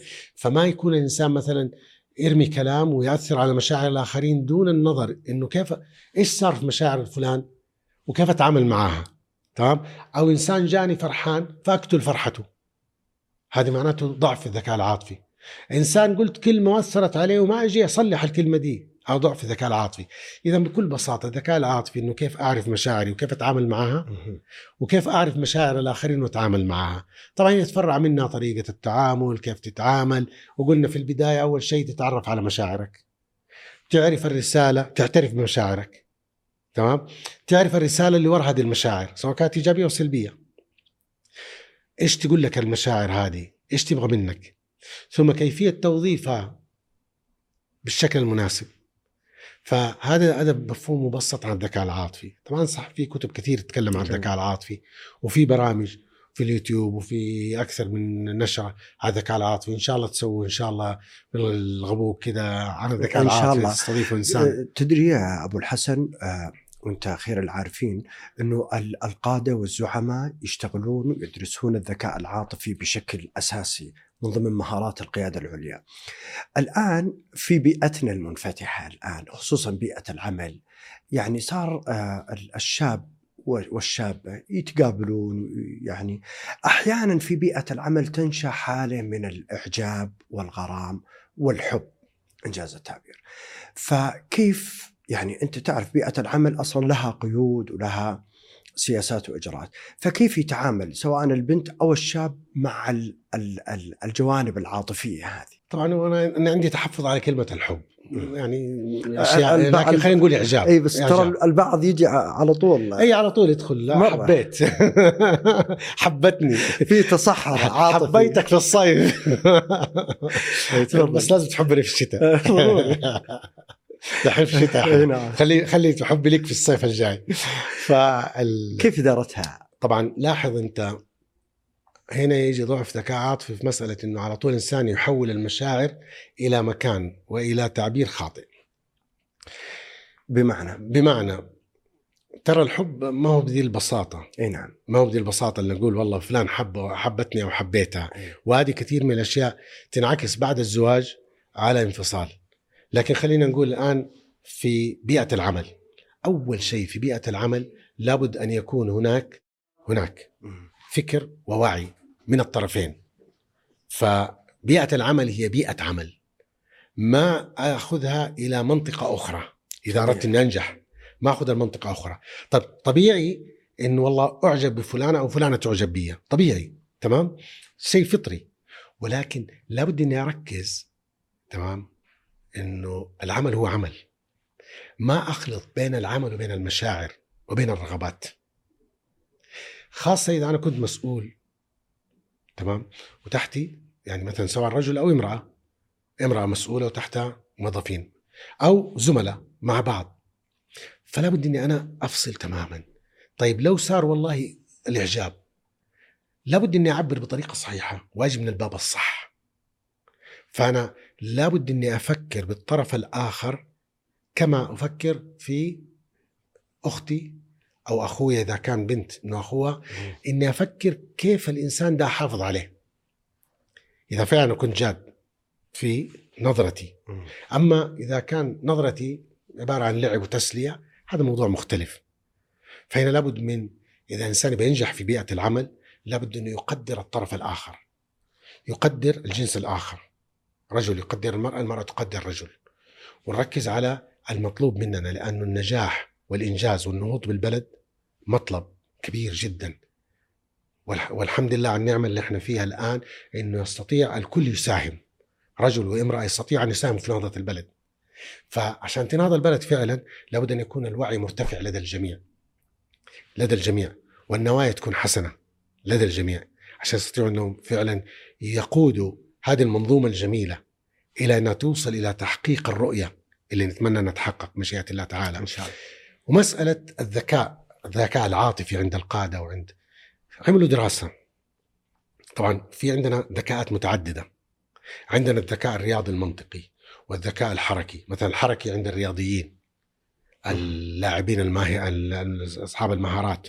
الرياضي المنطقي عند الناس المهتمين بالرياضيات والهندسة الطب عندنا الذكاء الجغرافي المكاني. الناس اللي تلاقيه والله يعرف الأماكن وعنده ذكاء. عندنا الذكاء الذكاء اللغوي عند الأدباء والشعراء والكتاب. والواحد ممكن يكون عنده أكثر من ذكاء. وجدوا إنه الواحد ممكن يكون عنده ذكاء رياضي منطقي ومتميز والأول على صفه ويمكن الأول على البلد كلها. كل درجاته A بلس لكن في الحياة العملية في الحياة العملية تجد إنه لا يصل إلى مناصب قيادية بينما شخص أقل منه أقل منه في درجات في نجاح في معدل يصل هو يكون رئيس وده مرؤوس لأن الذكاء العاطفي عنده مرتفع. هذا بواسطة؟ لا ما هي واسطة. هذا شاف له أحد دفه في المنصب ده؟ لا. ولكن الذكاء العاطفي لذلك قلنا الذكاء العاطفي هو من أساسيات النجاح في الحياة.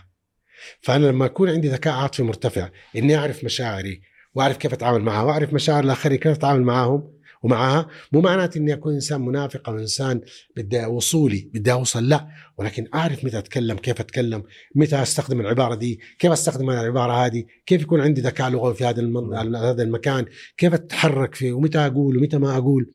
هذا هو الذكاء العاطفي اللي يخليني ممكن أوصل لنجاحات. جميل. أبرجع لبيئة العمل أبو الحسن. البعض تصير عنده حالة احتقان كبيرة على رئيسه بالعمل ولا على زميله ولا على البيئة بشكل عام. فهذا الاحتقان وهذا الغضب ياخذه معه للبيت نعم. ويفرغه بشكل سلبي وسلوكي أيضا على ولفظي على على العائلة الزوجة والأبناء. كيف بالحالة هذه الواحد يدير انفعالاته؟ آه ويوجهها التوجيه الصح أولا أولا لابد الإنسان يفصل بين العمل والبيت. جميل.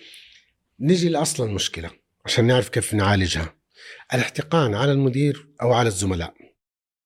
اللي ما يقدر يستمتع بما يقوم به بعمله في مقولة إنجليزية love it or leave it. يا أنك فعلا تستمتع وتحب هذا الشيء وهذا المكان وهذه الأشياء أو يتركها. لأنه لو جيت أقول لك فلوس الدنيا كلها تساوي مرضك والأمراض المعضلة اللي ممكن تصيبك يعني لو عندك فلوس وإنت مريض ما تقدر تاكل ولا تشرب ولا تتحرك هل هذه تسوى؟ ابدا. ابدا. لأنه مشاعرك السلبية التراكمية اللي في عملك وفي بيئة العمل أنت مو تأخذها البيت. أنت أول شيء تدمر فيها جهاز المناعة عندك وتكثر وترفع من منسوب الأمراض في الداخل. راح يكون عندك ضغط سكر قلب فشل كلوي. ممكن أشياء كثير ممكن يصيب بها يصاب بها الإنسان من المشاعر السلبية المحقونة في داخله. اذا إدارة صحتك وسلامتك قبل ما تأخذ إنه ما تأخذ ولا ما تأخذ البيت تعال في بيئة العمل. أرض الله واسعة.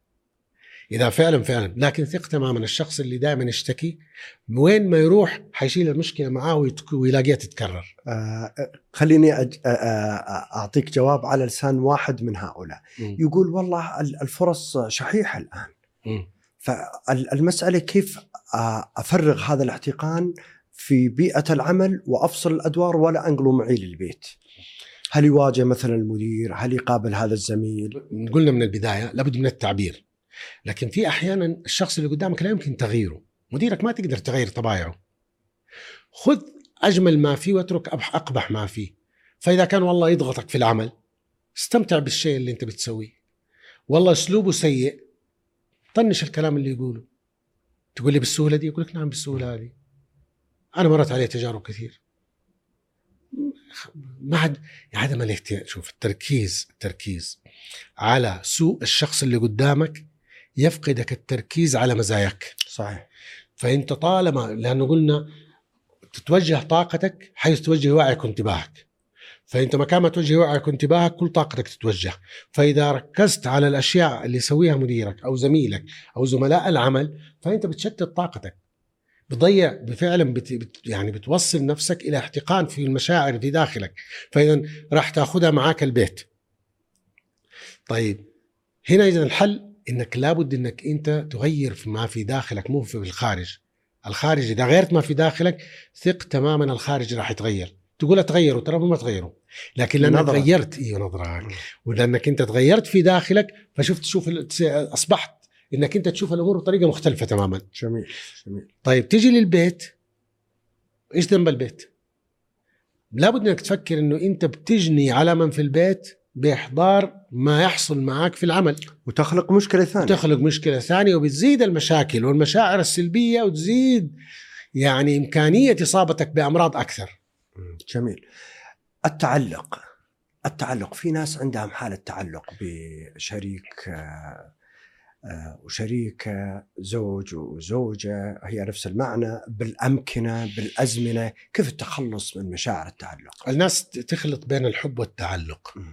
فيعتقدوا إنه الحب والتعلق. فلا بد نفصل. قبل ما نتكلم عن إيه، التعلق. نفصل بين الاثنين. إحنا سألنا عن الحب إيه. قبل شوي. أيوة. هذا المتصحر اللي جاء على وجهه. نعم. فالحب هو حالة جميلة وشعور جميل لابد أن يكون موجود في حياتنا في كل شيء. صحيح. كل شيء نؤديه حتى العمل نؤديه بحب. صحيح. حتى لو كان المدير غلس ونكدي وإيش ما كان نؤدي ما أو نعمل ما يعني ما نعمل بحب. زملاء كل ما, ما شيء نعمله بحب. طيب العلاقة بين اثنين سواء رجل أو امرأة. إذا كانت علاقة حب ما حيكون في تعلق. تقول لي كيف؟ طيب ما المفروض إنه يكون في تعلق. كثير من الناس يربطوا ربط خاطئ بين الاثنين. ترى الحب مو تعلق. الحب شعور جميل. شعور شعور جميل. يعطي شعور امتنان يعطي شعور عطاء يعطي شعور آه بهجة وسرور وسعادة دائما. يعطي شعور تفهم. تفاهم. التعلق غيرة نكد خوف قلق توتر. هذه الشعور المشاعر المرتبطة بالتعلق. طيب التعلق حالة مرضية. طيب كيف أتعامل معها؟ كيف أتعامل معها؟ كثير من الناس اللي عندهم مشكلة تعلق يحتاجوا إلى أخصائيين نفسيين واحيانا تصل المرحله إلى طبيب نفسي يصرف له أدوية. أدوية. نعم. ليش؟ لأنه في داخله أصبح هلوسة. هلوسة. فمتى ما وصل إنه صار شيء ذهاني في داخله ويبدأ يشوف أشياء ويفكر في أشياء غير موجودة في الواقع فهذه صارت حالة مرضية يحتاج إنه يراجع فعلا. طيب طيب كيف ما أوصل لهذه الحالة؟ إني أنا أستمتع بكل شيء موجود دون ربطه للأبد. فالحياة جميلة أستمتع بكل شيء فيها دون التعلق بها. المال جميل أستمتع بكل شيء يتعلق بالمال. أشعر بنعمة المال. أصرف الصرف المعقول بشيء يمتعني أنا. وأولادي ولكن ما أتعلق لأنه التعلق يو- يوصل لمرحلة البخل. ليش؟ لأنه خاف إني أفقد فيوصلني للخوف يوصلني للهلع. دائما عندي هلع كذا إنه لا يصير كذا لا الصفقة دي تخسر. تعلق بالطرف الآخر لا يروح مني لا يموت لا ي... ننفصل عن بعض فيصبح تعلق ما أتصل بي معناته ما يحبني. فهذا التعلق مرضي. فلا بد إني أنا أستمتع بالشخص الآخر وأستمتع بالمشاعر معاه دون التفكير والمرض وال- والخوف المرضي اللي ممكن ينتج عن مشاعري هذه. لكن الاتصالات الكثيرة وين رحت؟ وين جيت؟ هذه هذه مشكلة. تعتبر داخلة في التعلق طبعا مو مشكلة هذه. هذه ممكن تفقد ال... يعني ممكن توصل الطرف الآخر لأنه خاصة الناس اللي لأنه في أنماط شخصية. هذه ممكن مع ناس يشعروا إنها اهتمام. طبعا كلها تعتمد على نمط الطرف الآخر. لذلك إذا درست الأنماط أنماط الشخصية أي نعم. راح أعرف الطرف الآخر هذا تناسبه ولا ما تناسبه. إذا والله يتضايق والمشكلة هذه تواجهنا أبو سعود بين اثنين في مرحلة الخطوبة والملكة. تلاقي على طول تواصل وحب وحنان إيه. وين فينك يا؟ حليلها فينك يا روحي؟ فين أنت. نمت ولا ما عصافير الحب الاثنين. إيه. بعدين يدخلون في جدار وبعدين يدخلوا في الزواج يتزوجوا ويجي الواقع إنه ترى مو كذا في مشاغل. هدوا أكثر. ويبدأ فهنا تبدأ الشكوك تجي. وتبدأ الحياة. لذلك دائما أنصح أقول في مرحلة اللي هو التعارف لازم أكون عايش الحياة الواقعية كأني أنا متزوج. يعني ما أعطي أكثر مما أستطيع أن أعطي بعدين ولا أوعد بأكثر ما أستطيع أن أوفي به بعدين ولا ولا أشياء كثيرة. استمرار التواصل بهذه الطريقة ممكن يشعر الطرف الآخر بالملل يشعر بعدم الثقة يشعروا بأنه هو فعلا كأنه مراقب تحت كاميرا مراقبة. فأنا أسأل نفسي إذا أنا كنت من هدول الناس هل أنا ارضى أني أكون تحت كاميرا مراقبة 24 ساعة؟ ابدا. مكالماتي كلها أحد يسمعها خلال 24 ساعة لا ما حد يبغى هذا الشيء. لي مساحتي كل إنسان يحب مساحته. ما أسوي شيء غلط في مساحتي لكن هذه مساحتي. مساحتي مع أصدقائي مساحتي مع نفسي.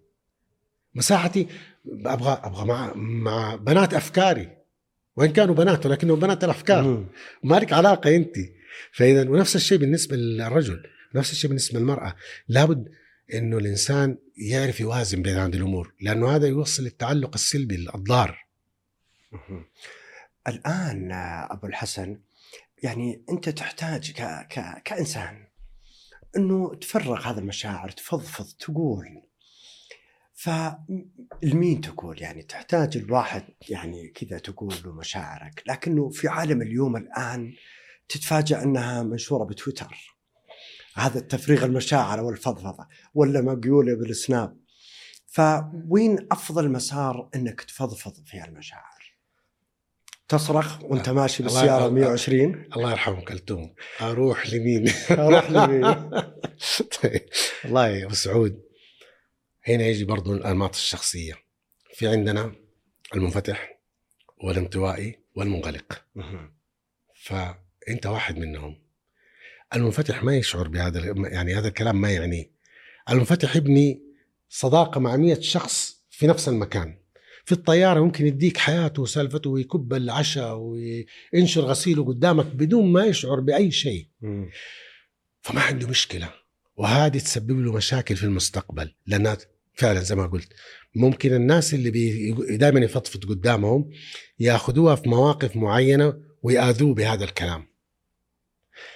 الانطوائي هذا إنسان ما يتكلم مرة ولا يقول شيء وما عنده يمكن غير صديق واحد وحتى يتحرج بأنه يعبر عن ما في داخله.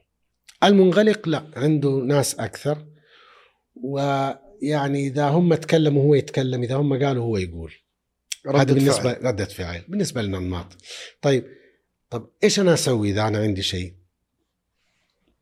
لابد الإنسان زاوية في الحياة. مكان. أحيانا ترى مو لازم تقول مشاعرك أو تعبر عن مشاعرك للآخرين. أنت ممكن تعبر بها مع نفسك بكتابة. لأن الكتابة تفرغ برضه إذا أنت فنان ورسام برسم. إذا لا أنت فنان ولا رسام ولا شاعر ولا كاتب دردش مع أي أحد بس يكون اختيارك يكون صحيح. تعرف إنه هو ده الشخص الصح.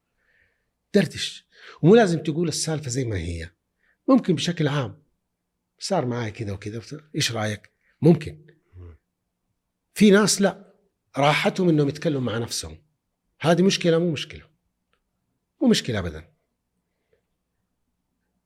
أنا من الناس اللي ما أحب أتكلم.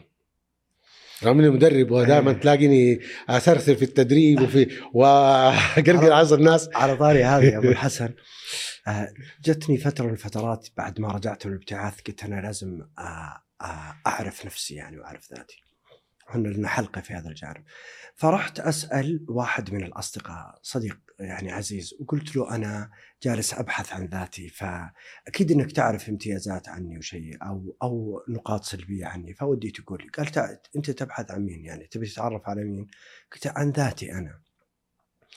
قال والله ما أدري لكنه آه أنا يعني تراها آه أول مرة يجيني واحد يبي يتعرف على نفسه. فانت شكلك خويل ولا مهبول؟ المهم أنا تحسبت إني قلت له، لكن ما وقفت هنا. كل ما يقابلني من مجلس ها بشر لقيت نفسك؟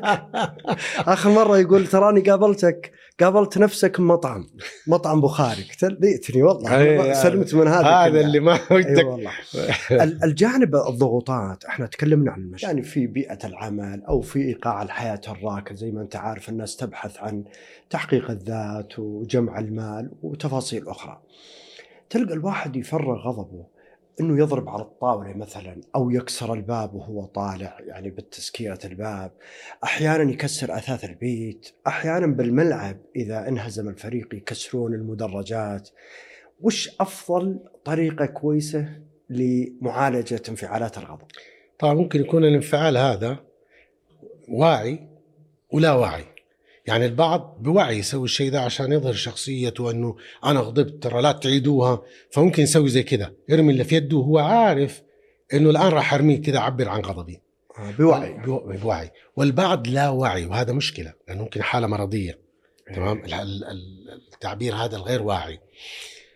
الإشكالية هنا طبعا أو الاثنين نقول لابد منكم أنتم تنتبهوا لنفسكم وتعالجوا هذه بطريقة مختلفة. يعني ممكن أكون أمارس رياضة بدل ما أكسر. عندي boxing bag أقعد أتمرن فيها حتى لو ما أعرف أعمل boxing بس أتمرن فيها. ممكن كرة الضغط هذه ممكن أشياء كثيرة. لكن في الأساس نجي للاختيار. إذا أنا اخترت إني أعمل كده أعرف إنه في أشياء تترتب عليها. حتى لو ما تهمني الفلوس. كسرت الموبايل وأعرف إنه أقدر أجيب غيره. لكن هنا في نفس الوقت هل هذا التصرف سليم؟ راح يعطي انطباع راح أخسر ناس بسببه راح أخسر كثير من الأشياء في الحياة وممكن يرتد سلبيا علي إذا كان مرضي قد أحتاج إلى إنه فعلا أروح لأخصائي ويعالجني من هذا المرض. وش تقنيات أبرز التقنيات لاداره ال- الانفعالات؟ يعني نرجع مرة ثانية التقنيات مرة كثيرة. أنا أفضل دائما أستخدم اللي هو العلاج بخط الزمن لكن في أكثر من كذا في علاج سلوكي معرفي في ممكن يحتاج الإنسان مرحلة إذا وصلت إنها تكون دهانيه يحتاج إلى تدخل طبيب نفسي أو أدوية عشان يتخلص من المشاكل هذه. لكن بشكل عام الإنسان إذا رفع وعيه رفع وعيه وشاف كأني أشوف في المرآة قدامي مراية بناظرها قبل ما أطلع لازم أكون هندامي مرتب وأكون شكلي مرتب هنا لابد إني أنا فعلا أعرف إنه الناس بتقول إني أنا بسوي هذه التصرفات وهذه التصرفات خطأ أنا أنا أقر. لابد من الاعتراف بها إن هذا خطأ إني أكسر ولا أرمي. ممكن آذي إنسان ممكن أضر إنسان ممكن أضر نفسي. ممكن أجرح حدي يعني أحد الأشخاص قابلته كان يضرب القزاز بيده بشكل لا واعي لا شعوري إلين انكسر القزاز ومرة انجرح عنده وبغى يموت. شر- شريان انقطع وشالوه المستشفى طوارئ. ليش؟ لأنه ما هو واعي لهذا التصرف وبطريقة خاطئة. بيتصرف ويعبر عن انفعاله وغضبه. فلا بد لما بدأ يشوف إنه لا إنه في أشياء خطأ اعترف بخطأه. أنا لما أسوي كذا عمال أضر نفسي ممكن أضر الآخرين ممكن اذي إنسان ممكن أقتل إنسان وأنا بشكل لا واعي فأبدأ أنتبه لتصرفاتي. أول ما أبدأ أشعر بمشاعر غضب أو مشاعر انفعال أو مشاعر طاقة زايدة سلبية في داخلي أنسحب أتراجع أوقف أعرف متى أوقف أدرب نفسي على هذا الشيء. الحلم بالتحلم أدرب نفسي إني متى أوقف. مو لازم أكمل طول الطريق. مو لازم عارف إنه في هاوية هنا. مو لازم أكمل في عناد أكمل في هذا الطريق. أرجع. حتى لو في طريق مختصر بس في هاوية أرجع وآخذ طريق سليم. فالحياة زي كذا. أستطيع إني أنا أتراجع. ومو عيب إني أنا أتراجع. مو عيب إني أنا أوقف. مو عيب إني أنا أعتذر. لكن المشكلة البعض بعد ما تصير الكارثة خاصة لو كان فيها خسارة حياة إنسان بسببي. يا ليت يا ريت يرجع بي الزمان. ما يرجع الزمان. اللي حصل حصل. الشيء اللي صار صار. فما تقدر تعيد إحياء هذا الإنسان. ما تقدر قد علاقة تخسرها بالكامل ولا يمكن ترميمها ولا يمكن قبول هذا الإنسان بأنك أنت تعيد العلاقة معاه لأنك كسرته. كسرت العلاقة تماما. فقبل ما يصير هذا الشيء لابد أني أعود نفسي إني أتمتع بحلم بحكمة بعد نظر. لأنه كلها بيدي. أشوف كل شيء أسويه إيش هي أبعاده؟ لازم أسأل نفسي. صعب؟ لا مو صعب. ممكن يكون صعب بس مو مستحيل. يمكن أقول مو صعب لكن غيري يشوفه صعب بس أقول له مو مستحيل. عود نفسك. إذا عودت نفسك تستطيع إنك تصل لبر الامان بإذن الله. جميل.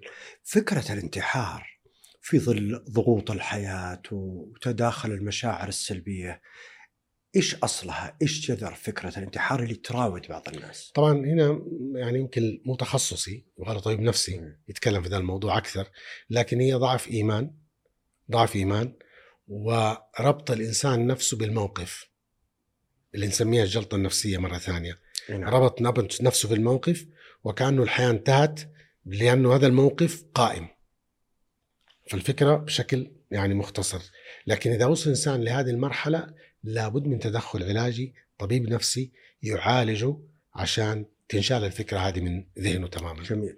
اعتزل ما يؤذيك. هل تعتبر هي حماية لصحتنا النفسية والإدارة لانفعالاتنا؟ طبعا بالتأكيد اعتزل ما يؤذيك. يعني لابد لابد إنك تعرف متى تقف ومتى تبتعد.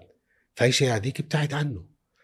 دكتور الأطعمة اللي ناكلها وال... وال... يعني حياتنا سفرتنا اليومية هل لها يعني انعكاس على على عواطفنا مشاعرنا أحاسيسنا؟ طبعا نقص الفيتامينات فيتامين د B 12 B 6 في هذه الفيتامينات وفي فيتامينات أخرى نقصها الحاد يؤدي إلى اكتئاب يؤدي إلى مشاعر سلبية يؤدي إلى قلق إلى خوف إلى توتر.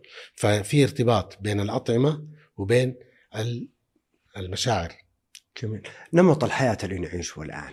نفس الشيء. عدم الرياضة عدم وجود رياضة حركة آه، تفاعلات مع البيئة الخارجية يؤدي إلى مشاعر سلبية. نمط الحياة يؤثر نوع الغذاء يؤثر آه، البيئة اللي حوالينك الناس اللي حوالينك يؤثر. الإنسان اللي جالس مع كئيبين طول الوقت أو ناس جادين زيادة عن اللزوم أو ناس ما يعرفوا للابتسامة والضحكه سبيل أكيد راح يتأثر بيهم. ودي أعرف أبو الحسن الدكتور علوي عطرجي وش هو نمط آه، يعني حياته اليومية؟ اللي من خلالها تحمي مشاعرك وتدير انفعالاتك. شوف بالعموم ما قبل زمان زمان كنت إنسان عصبي وانفعالي وما أقدر أدير مشاعري. لما تعرفت على هذه العلوم وطورت نفسي وبديت فيها فعلا أحمي مشاعري إنه ما أسمح للمشاعر إنها تدخل في داخلي. أنا ممكن أغضب لكن أتخلص من الغضب بدون ما أثر على علاقتي بالآخرين. ممكن بقطع علاقتي بإنسان لأنه في إساءة لي بالبقاء مع هذا الإنسان. بس مو لازم أكون غضبان. مو لازم أكون منفعل. مو لازم أغلط وأخسر الموقف. أعبر عن الموقف أعبر عن مشاعري أتكلم أقول. بس البعض ممكن يأخذ هذا الكلام إنه هو يعني مسيء. يعني طبعا ما في غلط في الكلام. بيقول لك يا أبو سعود تراك غلط وأنا ما أسمح بالغلط هذا. بس مو لازم اكون غضبان أنا. ترى هذا الشيء يعني ما يخلي العلاقة تستمر بيننا. ترى هذا كلام معناتك إنك أنت بتفعل كذا وكذا وهذا الشيء يأثر في علاقتنا. طيب أنت ممكن يا أبو سعود تأخذها إنك أنت والله فلان آه، ما يبغى نستمر في صداقتنا. براحتك هذه أنت آه، فهمي. فهمك. لكن أنا وضحت لك بالضبط الموقف إيش هو. وجبت ريفرنس أو مرجعية الكلام قائم على إيش؟ على كلمات أنت قلتها على سلوكيات على تصرفات. ما أفكر كثير. يعني فعلا فعلا في الحياة ما أحاول إني أركز على الأشياء اللي تصير. أستمتع باللحظة أعيش اللحظة مع أبنائي مع زوجتي مع كل من هو حولي أحفادي. فأستمتع باللحظة أعيش اللحظة. ف إنسان ضايقني. يعني قريب كنت في عمل مرتبط فترة معينة لشيء معين وكان في إنسان فعلا مزعج. الله يسامحه ويهديه. يحاول يتسلط في تصرفاته وسلوكياته. في النهاية ترى يعني أفضل لي إني أمشي أشتري دماغي. حتى لو انظلمت. يوم القيامة أخذ المظلمة. لكن, لكن أجلس أعيش وألطم ويسار ما لا خلاص انتهى الموقف. لكن البعض يراه انهزام لا انسحاب. انسحاب لمصلحتي. يعني ما هو انهزام إذا هو أخذ الفكرة انهزام براحته أنا ما أقدر أغير أفكار الآخرين م. نظرة الآخرين. لكن أنا جوايا إيش هو؟ أنا جوايا إني أبغى سلام داخلي. أبغى أستمتع. ما أبغى القلق والتوتر والشد والأخذ. علاقة سامة أبتعد عنها من البداية. جميل أعتزل ما يؤذيك. أعتزل ما يؤذيك. فعلا. أعتزل ما يؤذيك. فإذا كان هذه العلاقة سامة ليش أستمر في السمية وأخلي جسمي كله يتسمم وأموت؟ و... آه يعني ترضى أنت الان الكاس هذا قلت لك والله في سم. ما تحط حتى ما تقرب من فمك. فما بالك علاقة قائمة؟ وأنت تعرف إنها سمية بتأثر عليك تأثر على مشاعرك تأثر على أفكارك تأثر على حياتك. بعد. أخلق المسافات. اشتري دماغك. جميل. فعلا. قل لها وقفي. العلاقة هذه. كلمة معينة وقف. حالة معينة شعرت بيها. وإنها فعلا وقف الحالة دي. واجهها لا تأجلها. لا تأجلها ابدا ولا تهرب منها إلى إنها تكون موجودة دائما وراك تمشي معاك أو تتراكم زي كرة الثلج فلا بد إنك أنت فعلا تخلي حياتك يكون في سلام داخلي تشعر بهذا السلام جواك. جميل. أبو الحسن آه، قلت قبل شوي معلومة ودي أعيد واكدها مرة أخرى اللي هو آه، أفكار والأفكار هذه آه، تتحول إلى مشاعر. إلى سلوك.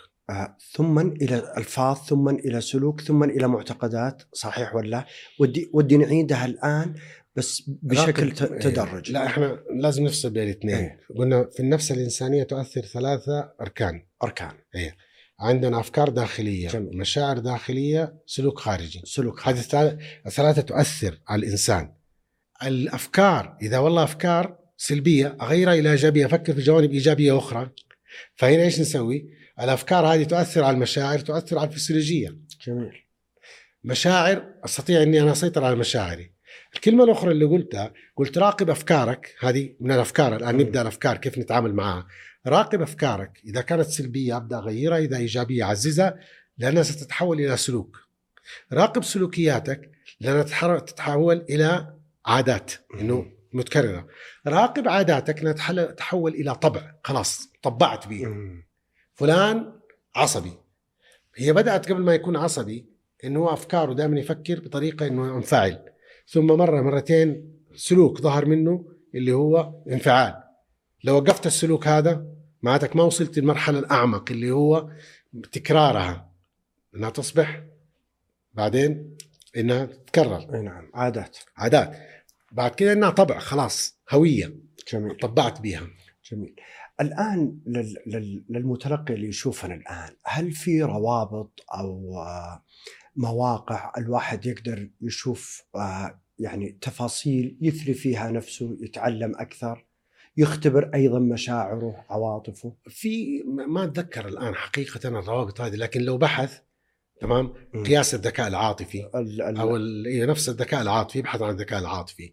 كل ما تعمق في ذا الموضوع أو إنه بحث عن روابط وفي كتب قلت موجودة ومترجمة نعم. في عدة مكتبات عن الذكاء العاطفي بهذا المسمى الذكاء العاطفي. وفي برامج كمان حوارية وفي أشياء تتكلم عن الذكاء العاطفي. آه اختبارات عن أنماط الشخصية موجودة. نعم. Myers Briggs Type Indicator MBTI. هل هي مترجمة؟ آه تجد ترجمها آه الأستاذ سليمان الشمراني. ترجم ال- الاختبار ده وفيه رابط بالإمكان يدخل عليه يدخل ويعرف مجاني نمط شخصيته مجاني. فيبحث عن الانماط الشخصية آه في أشياء بفلوس زي مثلا عندك Birkman آه Profile XT بس هذه بفلوس يسويها أيضا باللغة. الإنجليزية هذه. في باللغة العربية مترجمة اللي هي تحديدا Birkman يستطيع إنه هو يبحث عن مستشارين متخصصين في هذا المجال فهذه كلها ممكن إنه هو يعملها إنسان عشان يعرف نفسه يعرف طبيعته وشخصيته. وقياس المشاعر أكثر شيء ممكن هو عن طريق ممكن يبحث عن روابط في آه، قياس الذكاء العاطفي. قياس الذكاء العاطفي. جميل. فيلاقي موجود في جميل. المواقع المختلفة. آه الله يعطيك العافية. دكتور إحنا بالعادة في نهاية الحلقة ناخذ زبدة الغبوق. فودنا نسمع منك زبدة الغبوق ملخص مقتضب مختصر عن نصائحك جبت لي. غبوق ممكن مختصر شديد للموضوع كله. أي نعم. زبدة الهرجة على زبدة الهرجة وزبدة الموضوع وصفوة الصفوة. كل شيء الله سبحانه وتعالى وضعه ملاك للإنسان بملكك أنت. جميل. لذلك أنصح الجميع بأنه ما يفكر في المشاعر أنه شيء خارج عن إرادته. كل ما هو في الخارج عبارة عن عوامل عوامل. الآن البرد ممكن تجلس بدون ملابس وتموت تجمد من البرد البرد اللي هو جمدة. ممكن تتجمد وتموت. صحيح. لكن ممكن تلبس ملابس ثقيلة تدفي نفسك وفعلا تحمي نفسك. الحر ممكن تشغل مكيف ممكن تخفف من ملابسك. ممكن تنزل البحر ممكن آه، تتسبح. هذه كلها لأنك العوامل الخارجية. نفس الشيء بالنسبة للمشاعر. الناس كلهم والمجتمع والبيئة الخارجية هي خارجية ما مؤثرات تملكها. ما تملكها ومؤثرات. ولكنها ليست هي مشاعرك. لازم نفرق. لذلك باختصار شديد أنت من يملك مشاعرك فآدرها. دائما شوف الأشياء دي اللي في البيئة الخارجية كيف تسخرها كيف تتعامل معها اسأل نفسك. عود نفسك درب نفسك إنما العلم بالتعلم والحلم بالتحلم. درب نفسك على أي نوع من أنواع المشاعر حتى تكتسبها.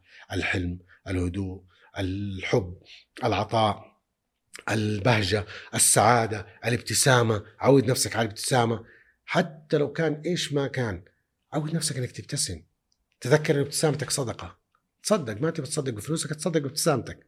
ما عندك قروش بت- ابتسامتك كفاية. شوف زي ابتسامه أبو الله يعطيك العافية الله. يسعدك يا. شاكر لك كثير. اثريتنا الله يعطيك العافية. الله يسعدك. كريم بطلوعي معك وأتمنى لكم التوفيق الدائم في هذا يعني فعلا البودكاست الجميل وإن شاء الله دائما للأعلى والأفضل. شكرا لك دكتور. الله يسعدك. الله يعطيك العافية. الله يسعدك.